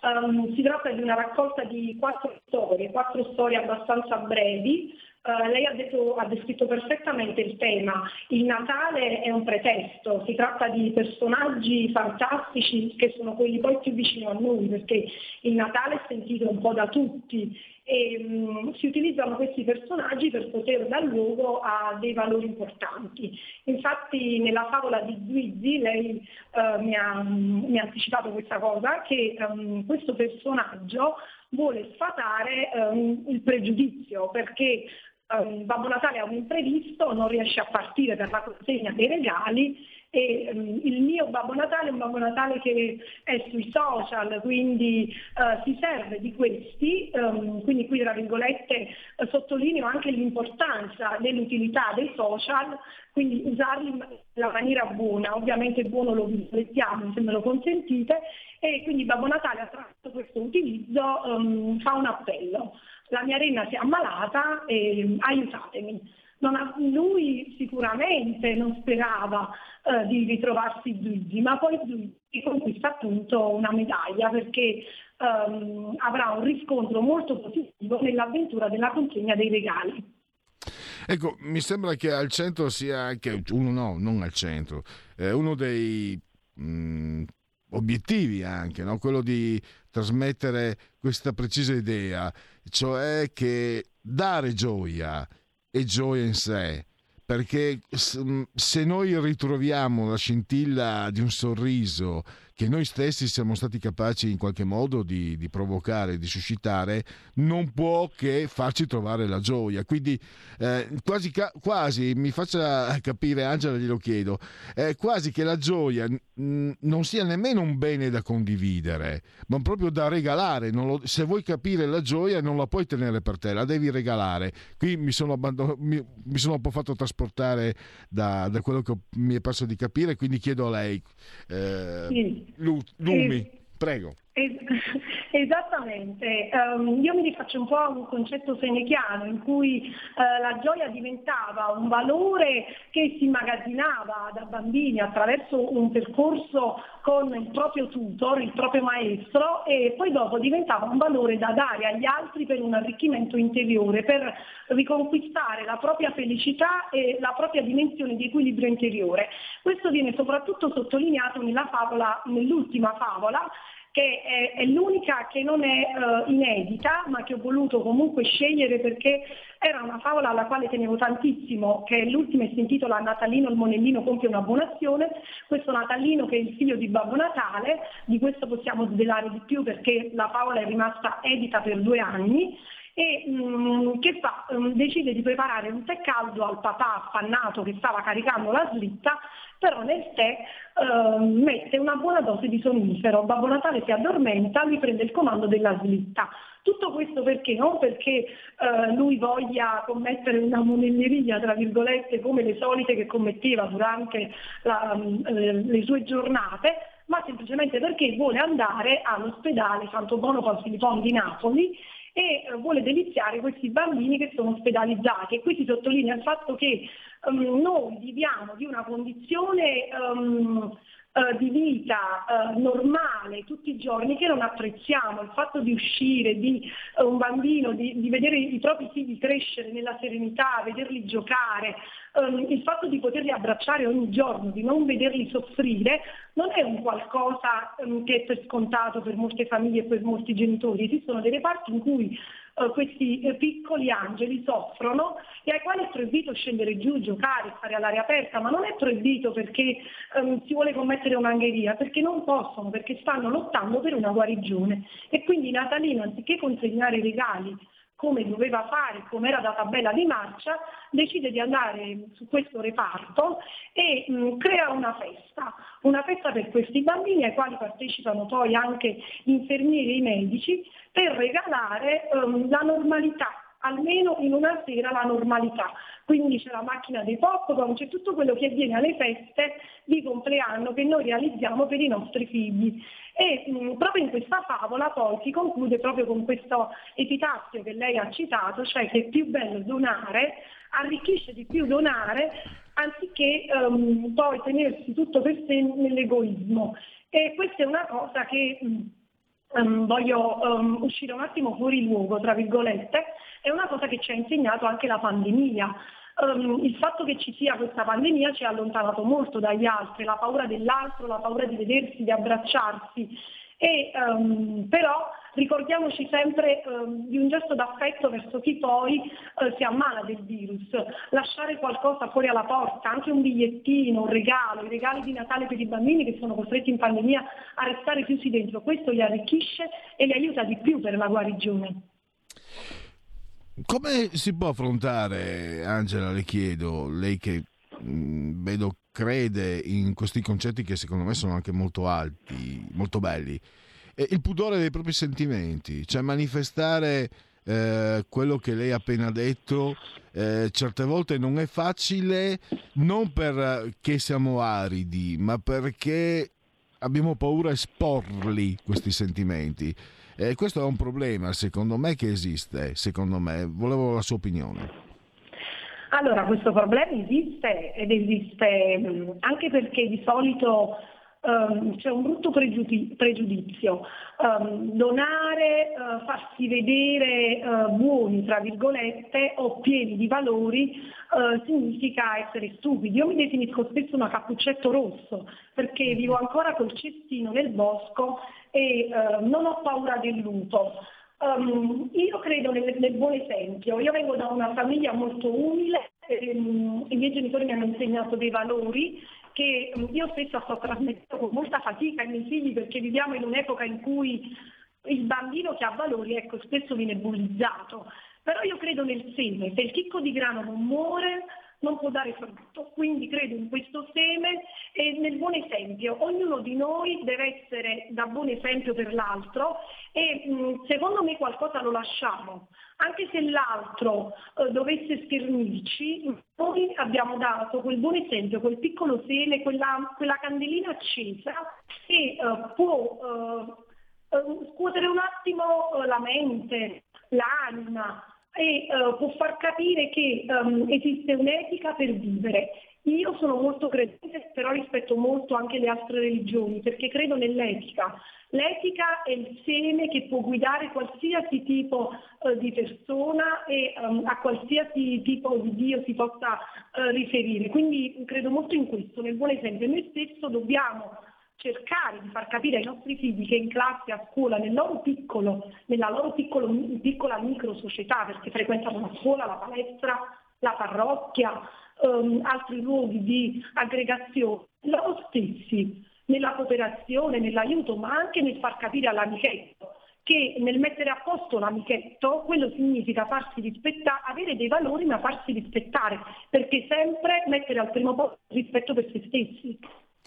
E, e adesso volevo mh, mm, parlare eh, della, di come lei si, si forma come, come, scrittrice.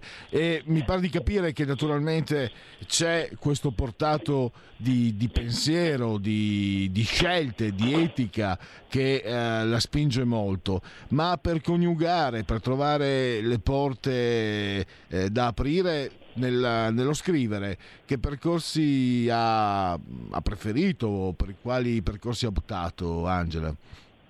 Allora, io ho fatto, al di là del percorso di studi, ho fatto molti corsi di scrittura, eh, nei quali ho dovuto molto, molto, mettermi in gioco, anche perché lì non ci sono sconti di pena, nel senso che um, si commissionano dei racconti uh, da scrivere con un protagonista ben preciso e mh, mm, nel momento in cui, rispettando delle battute, e una terminologia ben particolare, l'ambientazione importante e um, dopodiché um, la, il compito successivo diventa dover riscrivere il racconto però dal punto di vista dell'antagonista.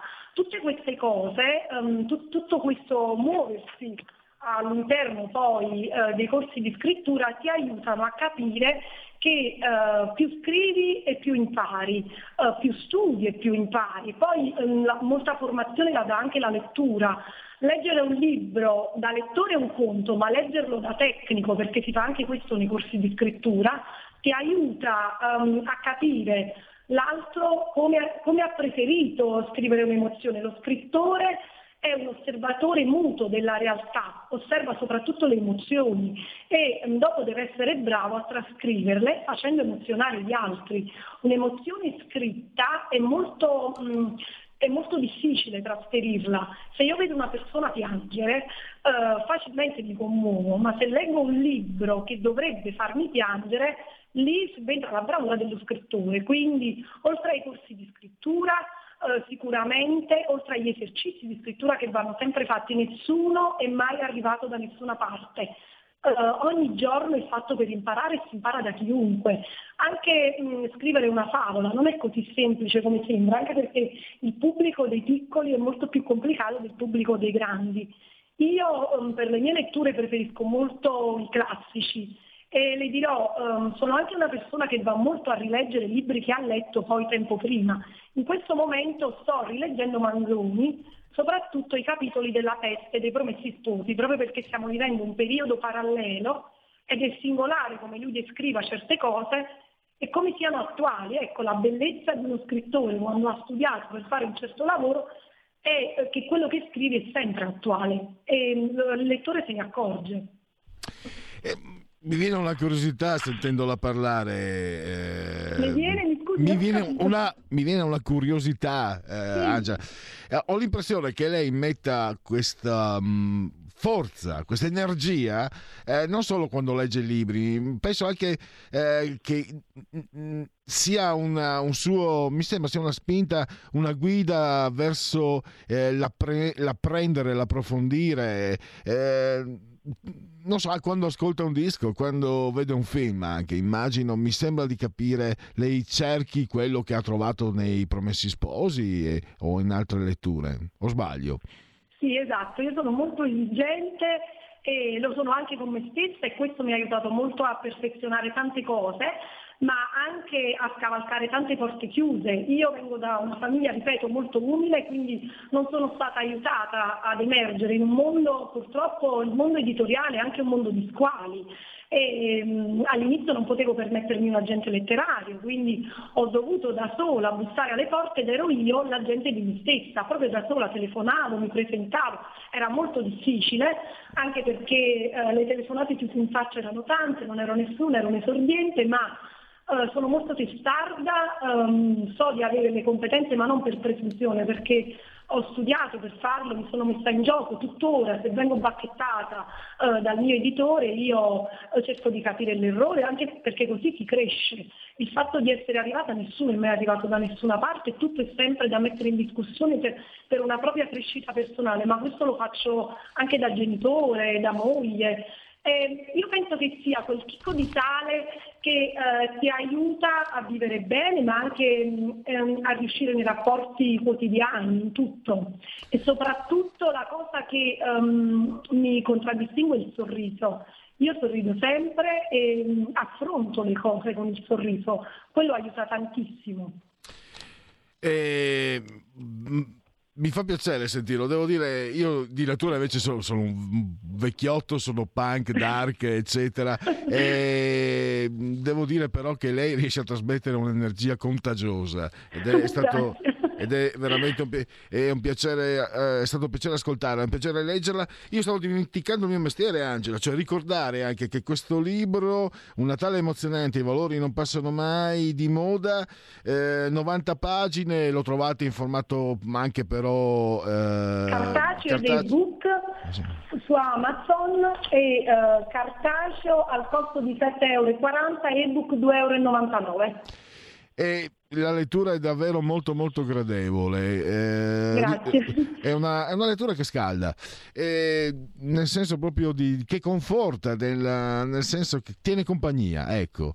Eh, Grazie. Sì, mm, no, beh, no, non serve che mi ringrazi, ma posso dirle, Angela, che per quanto se uno mi dice eh, tieni compagnia, io lo considero, lo considero un, un, gran complimento ed era quello che volevo rivolgerle. Senza... Ed era quello che io, l'obiettivo che volevo raggiungere con il testo.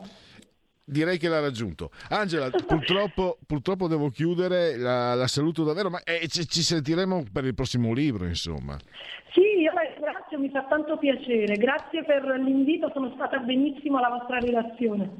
Grazie, grazie. Allora adesso Andiamo oltre eh, perché siamo veramente in chiusura, incombe la legge del gol con Matteo Furian eh, e, e, non solo lui ovviamente, lo, beh, lo, scoprirete ascoltando, e incombe anche, sai che non trovo i genetriaci, dove li ho messi i genetriaci? Ho, ho, tre minuti per i genetriaci, intanto eh, linee aperte a beneficio di chi eh, voglia, guarda quando si diventa vecchi, No, ma poi è, è stata davvero conta... Eccoli qua, eccoli qua i, i genetriaci.